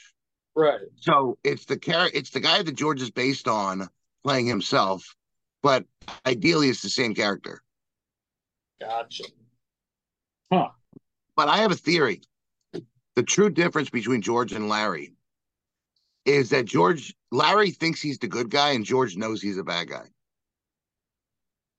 I can see that. Because George is always like, I'm deceptive, I'm manipulative, you know, I'm a mastermind. And then Larry is like, I'm not the bad guy. I'm not the bad guy here. Hmm. But I'm really gonna miss Curb Your Enthusiasm because it's not only is it the only show on TV where I can completely relate to a character. Like I was on a date recently and I told her my personality is Larry David on Curb Your Enthusiasm. That's me as a person. What did she say? Well, I remember I said to her because she was Jewish, and I said, "I'm an extrovert who just has a strong disdain for the human race." And she goes, "Well, you're Jewish." Hmm. But I mean, I'm an extrovert who hates people. I mean, how many times do I reschedule whenever you asked me to come on? This time took what, like three attempts? Yeah, about three times. Yeah. Yeah. because the, the the the thought of talking to another human being is an awful thing for me. I I got to do it all day at work. I mean, I, I, you know I'm a coach and a men's counselor. Like, I I can I only have so much social energy to to, to give out. What's Like my like, buddy wanted to hang out on no, because Sunday, Sunday I was supposed to go, uh, do the podcast and then go on a date. Um, why didn't we do it on Sunday? Oh, because you couldn't do it. I was on the date and you had to do it later. yeah, yeah. I had I was out doing something. But I was I was so concerned about having to go on a podcast, then go on a date. That's a lot of being socially on. Yeah. That's a lot of social energy.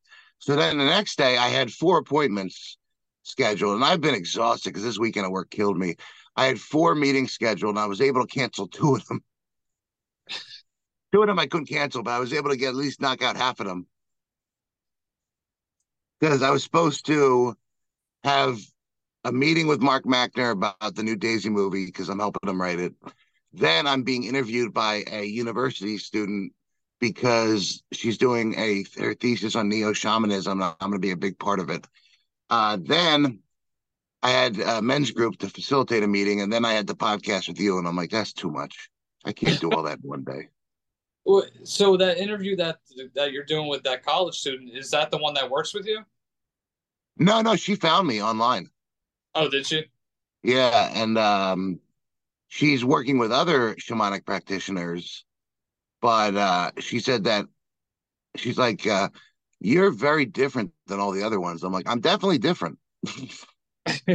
So she said, "I'm going to be a big part of it." So she wants to meet with me like four or five times, and she said she wants me to kind of like take take the reins on what you know we'll be doing Yeah. because she's like, "Oh, we have to also talk about your pseudonym pseudonym because it needs to be confidential." And I'm over here like, I was trying to promote my business by doing this,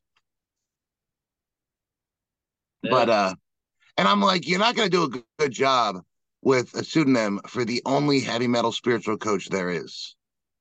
So people are going to know it's me because there's no other heavy metal spiritual coach. yeah. And that's what I'm you've still been. blown away that I'm the first at something. No, I know, and that's what you've been doing recently with everything, right?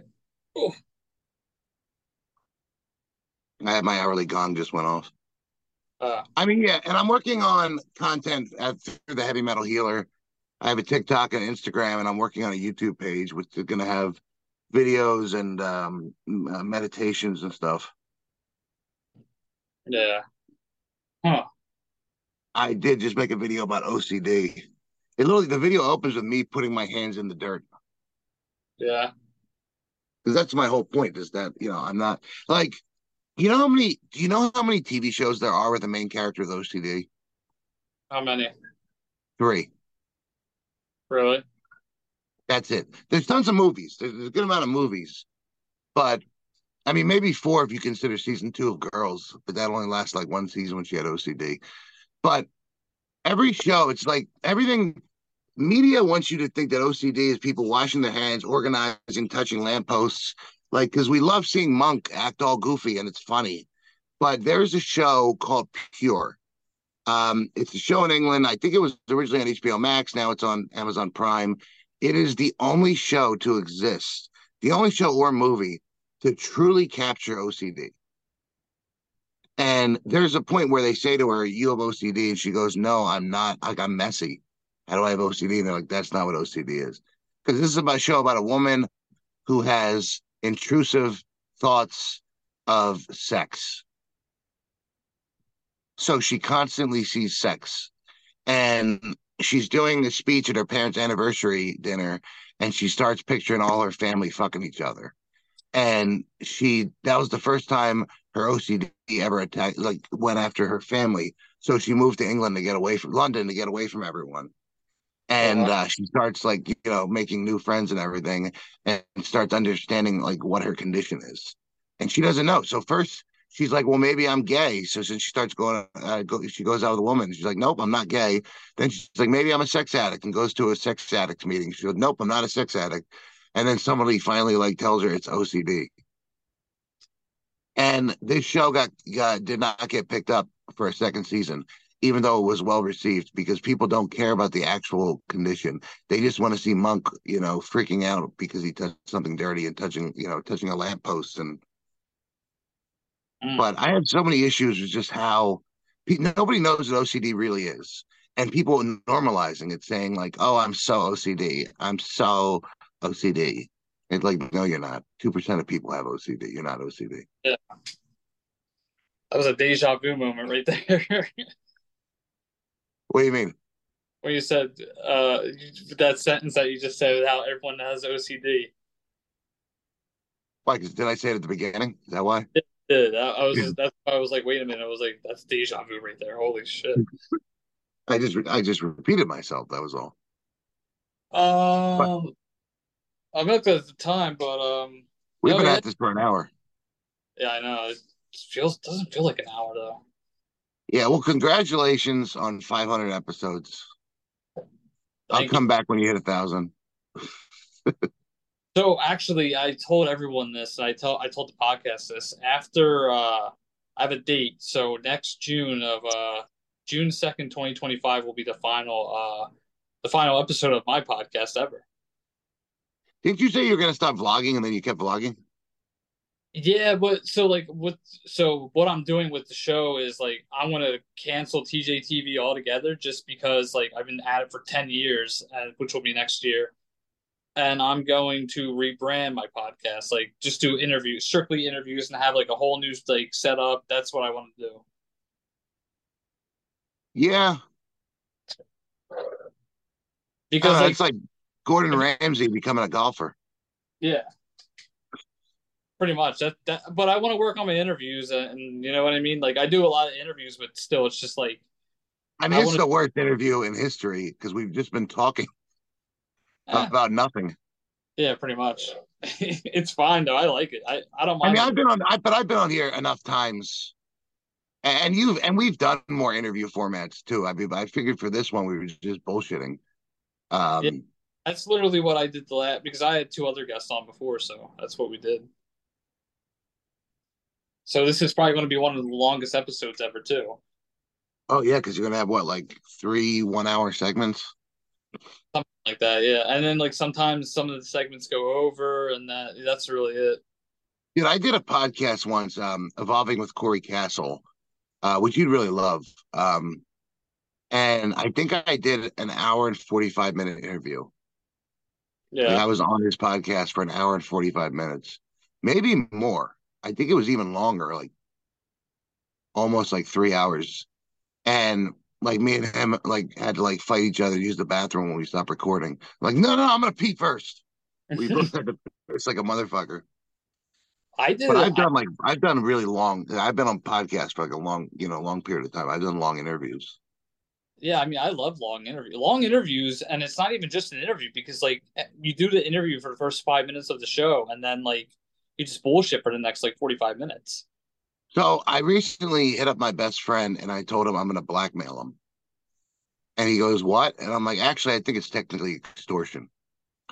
So I you probably saw this post on Facebook where I said, I am quitting. This is my official official resignation from Envoute.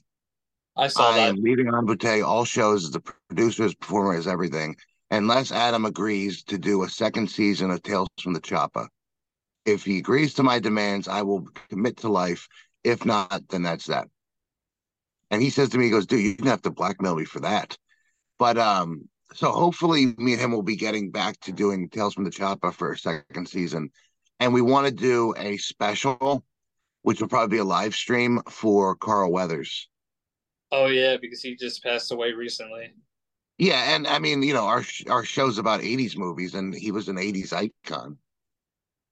So we're we're gonna do Action Jackson. Uh, probably do a live stream where we talk about it.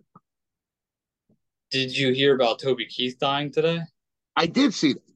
and I only knew that because a comedian I work with always likes that whenever somebody dies, he goes, "Everything was going great for Toby Keith," and then wham. Well, so fun. So fun fact about that: my uncle, he was a rigger. He would do the lights up in the stadium, but he, that's what he do. He would just move the lights, and and he worked with uh, Toby Keith for a minute. And um, I don't know if he saw it. I didn't message him, but I detest country music. what do you mean? Like you hate it? I can't stand it. The only thing, I, you know, I'm a big Taylor Swift fan, Oh, and and I love how everybody loves to hate her. Um, and honestly, I liked her when she went more pop. I didn't really like her more country stuff, but I liked her, and I liked and I like Miley Cyrus, and she used to be very country early on. Um, yeah, Miley Cyrus. I like her now. but the only like I'll tell you, there's Sebastian Bach did a song, did a reality show called Gone Country, where they got like rockers and had them do country songs. And he he made a really good one called like Bottom of the Bottle or something. It was probably like the best country song I've ever seen. That was by, and it was like a country song I actually liked because it was by a you know a rocker, a metal frontman. There's a um. Are you a fan of Rush? Yeah, I like Rush. I'm not a huge fan of Rush, but I mean, you know, Tom Sawyer's a great song. Geddy Lee has a documentary on uh, Paramount where he goes to uh, bass players' houses. Uh, He goes to Robert uh, T from Metallica and goes to somebody from Nirvana, but he goes there and they do like an interview. It's really cool. Uh, Geddy Lee are bass players human too. I think it's called. one of my favorite, probably my favorite, you know, uh, music documentary is "We Are Twisted Fucking Sister." I love music. I mean, music documentaries though are great though. I love it. I got to see The Dirt. I haven't seen that movie yet. Never saw the dirt. No, I remember when it came out. Oh, it's like, it's one of those things. I feel like I'm like I, I just I want to give it my full attention. I don't know if I have enough attention to give it right now. it, it's so fucking dark. I mean, like I I saw it once and like it's it's not even dark. It's graphic. I don't- I don't. I did not like the the Metallica documentary. I saw bits and pieces of that. It almost makes you hate them. Yeah, yeah. If they're like, we're a brand. That's why that's my issue with Metallica now is that they're too much of a brand and not enough of a band. Did you hear the I- new album? I saw the single, like the, the one they had, the music video was pretty cool. It had almost like an Iron Maiden feel. I'm more of a Slayer fan. I, I think Slayer's a better band. I've always been a fan of Metallica. I don't know why. My sister was I one. like I like Metallica. You know, Metallica's a great band, but I just hate feel like they went too commercial. Yeah, no, I get that. I mean, and the other thing too, like I don't like when bands and artists do pot like have like a political opinion because like it's just it, it doesn't feel like a band. It just feels like a a political. I don't. I, I only like it when they have the same opinion as me. Yeah. I well that that's the- I don't care about politics. Politics is just like whatever I talk I'm so about. over politics. It's just I don't care anymore. You got a whole it- nother. It, it's there's really no fucking difference between Biden and Trump. No. everything like I had a, a bar guest telling me about like oh uh, Biden's this that that and I'm like Biden or Trump? Because Biden. And he's like oh but he's this this and this and I'm like Biden or Trump? He goes Biden and he goes oh and he's this this and this and this and I go, and I say Biden or Trump? He goes both of them I'm like exactly. Yeah. It, it's like there, there's no fucking difference. And and the, the the right has gone too far right the left has gone too, too far left and I'm sitting here in the middle with my cup of coffee and there, no one can get along with anybody. It's just it, it's going to be like that for the next like six to nine months. Yeah. Oh yeah absolutely now if there's election again it's gonna be hell it's gonna be a civil war again This, this I can't wait because like I'm going to be I'm definitely going to be streaming live for election night. I did it. I did it each year. Uh, people are like, what side are you on? Pick a side. I'm like, why the fuck you need me to pick a side? I'm just in the middle. We um, I I'm was Uh, you know, the, but there's it depends. It's certain things. Certain things I'm left leaning. there's I agree with both sides, but I disagree with both sides Yeah, I agree with that. because like there's certain things I believe, and then there's certain things I don't agree. Like the Roe versus Wade uh, situation, I don't agree with that. Dude, I don't understand how anybody could agree. I don't want kids, right? Um, I want to get a vasectomy.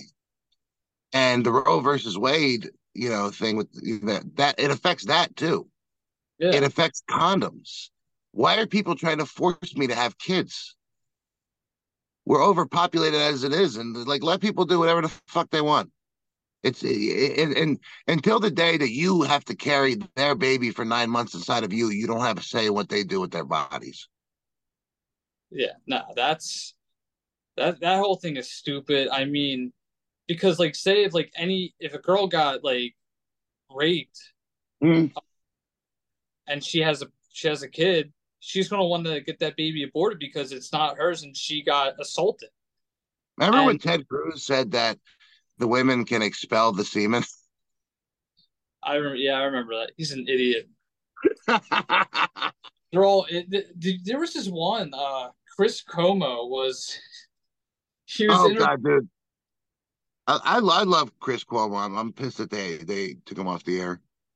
no, but the, he he was on. A, he was interviewing a Tourette's student or a Tourette's uh someone with Tourette's, and every time the person would like have like a a, a tick, he would start laughing in the middle of the interview, and he and he was trying not to laugh, and she was just like saying this live on there, "Fuck Chris, fuck you, fuck," like kept saying that. I uh oh my god, his brother man was such like everybody loved him during COVID, and then he turned out to be a piece of shit. That that's that's everybody though. I feel like Yeah, well, that's why I, I love the interviews with Cuomo and Giuliani. yeah. Well, that's uh, one thing I hate about TV now, or about like internet. You can have access to so many things. So I'm I'm going off based on what you said about COVID. Like Trump exposed uh, Howard Stern for saying the N word on one of his New Year's special. Uh, and it's real it's him like doing blackface and saying the n-word and then there's uh someone else exposed joe rogan. And then there's someone else exposing that person that was on the news. And it, it was just like n- now with internet you can expose anybody for saying what they said like 20, 10 20 years ago. Um, Shane Gillis, um, me and my buddy were talking recently, and uh, we knew him when he went to uh, Westchester. Uh, we don't remember where we met him. We don't remember what we talked about. We don't remember when we met him. Um, all we remember is that we met him. But um, he it was funny because he got um, he got uh, hired to be on SNL. And then all of a sudden, some dirt came out about him. I think he said the N word or something on stage. And he's in the subway. And every time he hits a new spot, he gets another message about like what what's coming out about him. And he said, by the time I got to my spot, my stop, I was canceled. Mm. And um, he recovered from it. Like, yeah, he was fired from SNL, but he ended up still becoming a successful comedian. wow it's crazy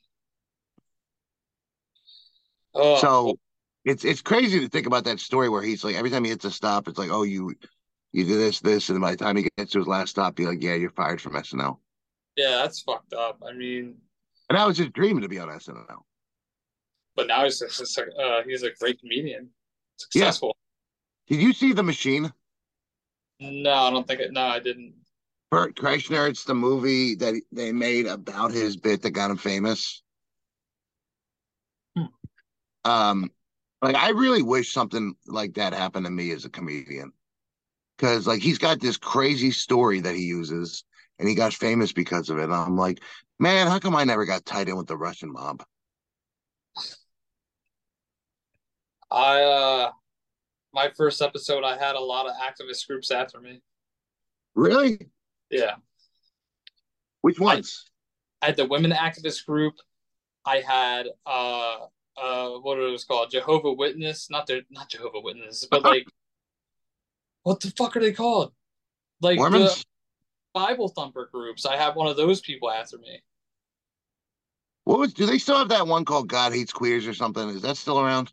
I think that's still around. But I had two groups after me because I demoralized women in that episode. I mean, did you?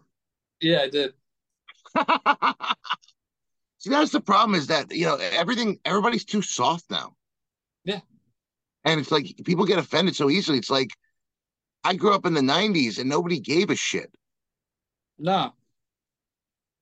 It's like I was with my brother, like, so um, I hate Charles Martinet.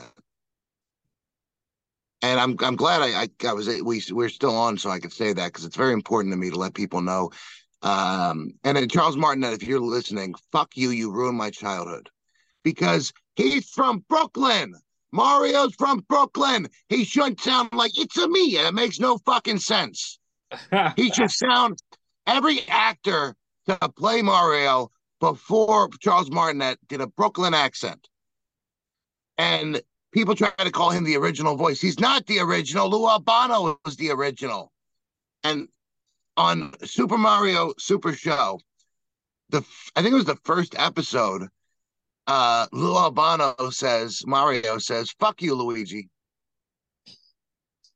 and if you apparently if you like use the subtitles, it says "What about you, Luigi?" But if you listen to it, he said, "Oh, fuck you, Luigi," and my brother's like, "Did they just got away with it?" I'm like, "Yeah, we didn't give a they didn't give a shit in the '80s. It was Yeah. a kid show," and he said, "Oh, fuck you, Luigi." yeah. Uh, It's just every you're right though. It like no one gave a shit back. Even in like mid two thousands, nobody really gave a shit. Oh, I mean, there's lots of stuff you can't get away with now that you were able to get away with. Like on, like look at Curb Your Enthusiasm, things that he did earlier in the show uh, that you can't do now. And I love the one episode of Seinfeld where everybody thought Jerry and George was gay. I remember yeah, I remember gay, but I love how every time they said they think we're gay, we're not gay, and every time they said it, they'll go, "Not that there's anything wrong with that." And I, it brings me back to this um, Louis C.K. joke. Dude, I'm gonna get canceled from fucking being on your show now. Um, where he said, you know, um, he's talking. Was a bit about the word um, faggot, and he goes like, "Faggot doesn't mean gay. Like if if if I saw two guys sucking each other's dicks, I wouldn't say anything. But then if one of them said something like faggoty, like people from Phoenix are Phoenicians, then I'd be like, shut up, faggot, and keep sucking that dick. These are my words. These are Louis C.K.'s.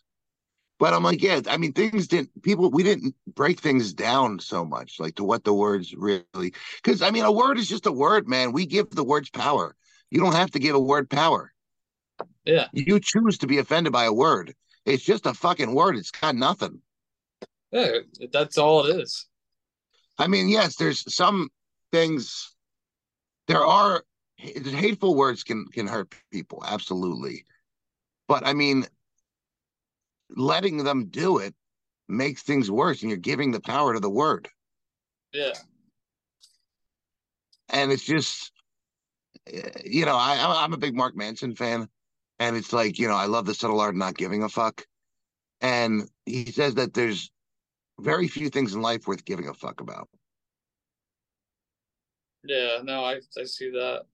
Um, but oh wow, I'm gonna get going though. We did this for about an hour minutes. Uh, I, I support gay rights. I support racial equality. I support gender equality. Um, I don't want to end it with that rant I just went on. So I, no, it's all good. I yeah, I mean I support everyone too. I mean, do what you want. That's the way I look at it. just I just think people need to get less angry because Yeah. you just giving you're giving the other side more power when you let them piss you off. Yeah, definitely. But uh yeah, no, thank you again for coming on and uh for having me. all right, everybody. I will see you guys later. Have fun and um you know, support everybody, love everybody. Yeah, love everyone except for um. I don't know. I don't know. I was gonna go with that. It would have been funny though if I actually had. No. I was just thinking about like except except for Bob, It was- except for both Robert, Roberts who are uh don't accept both. Ex- except for people who say "Hi diddly ho." That too. All right, see you everybody. We'll see Except for people who say "Anywho." you. All right, bye everybody.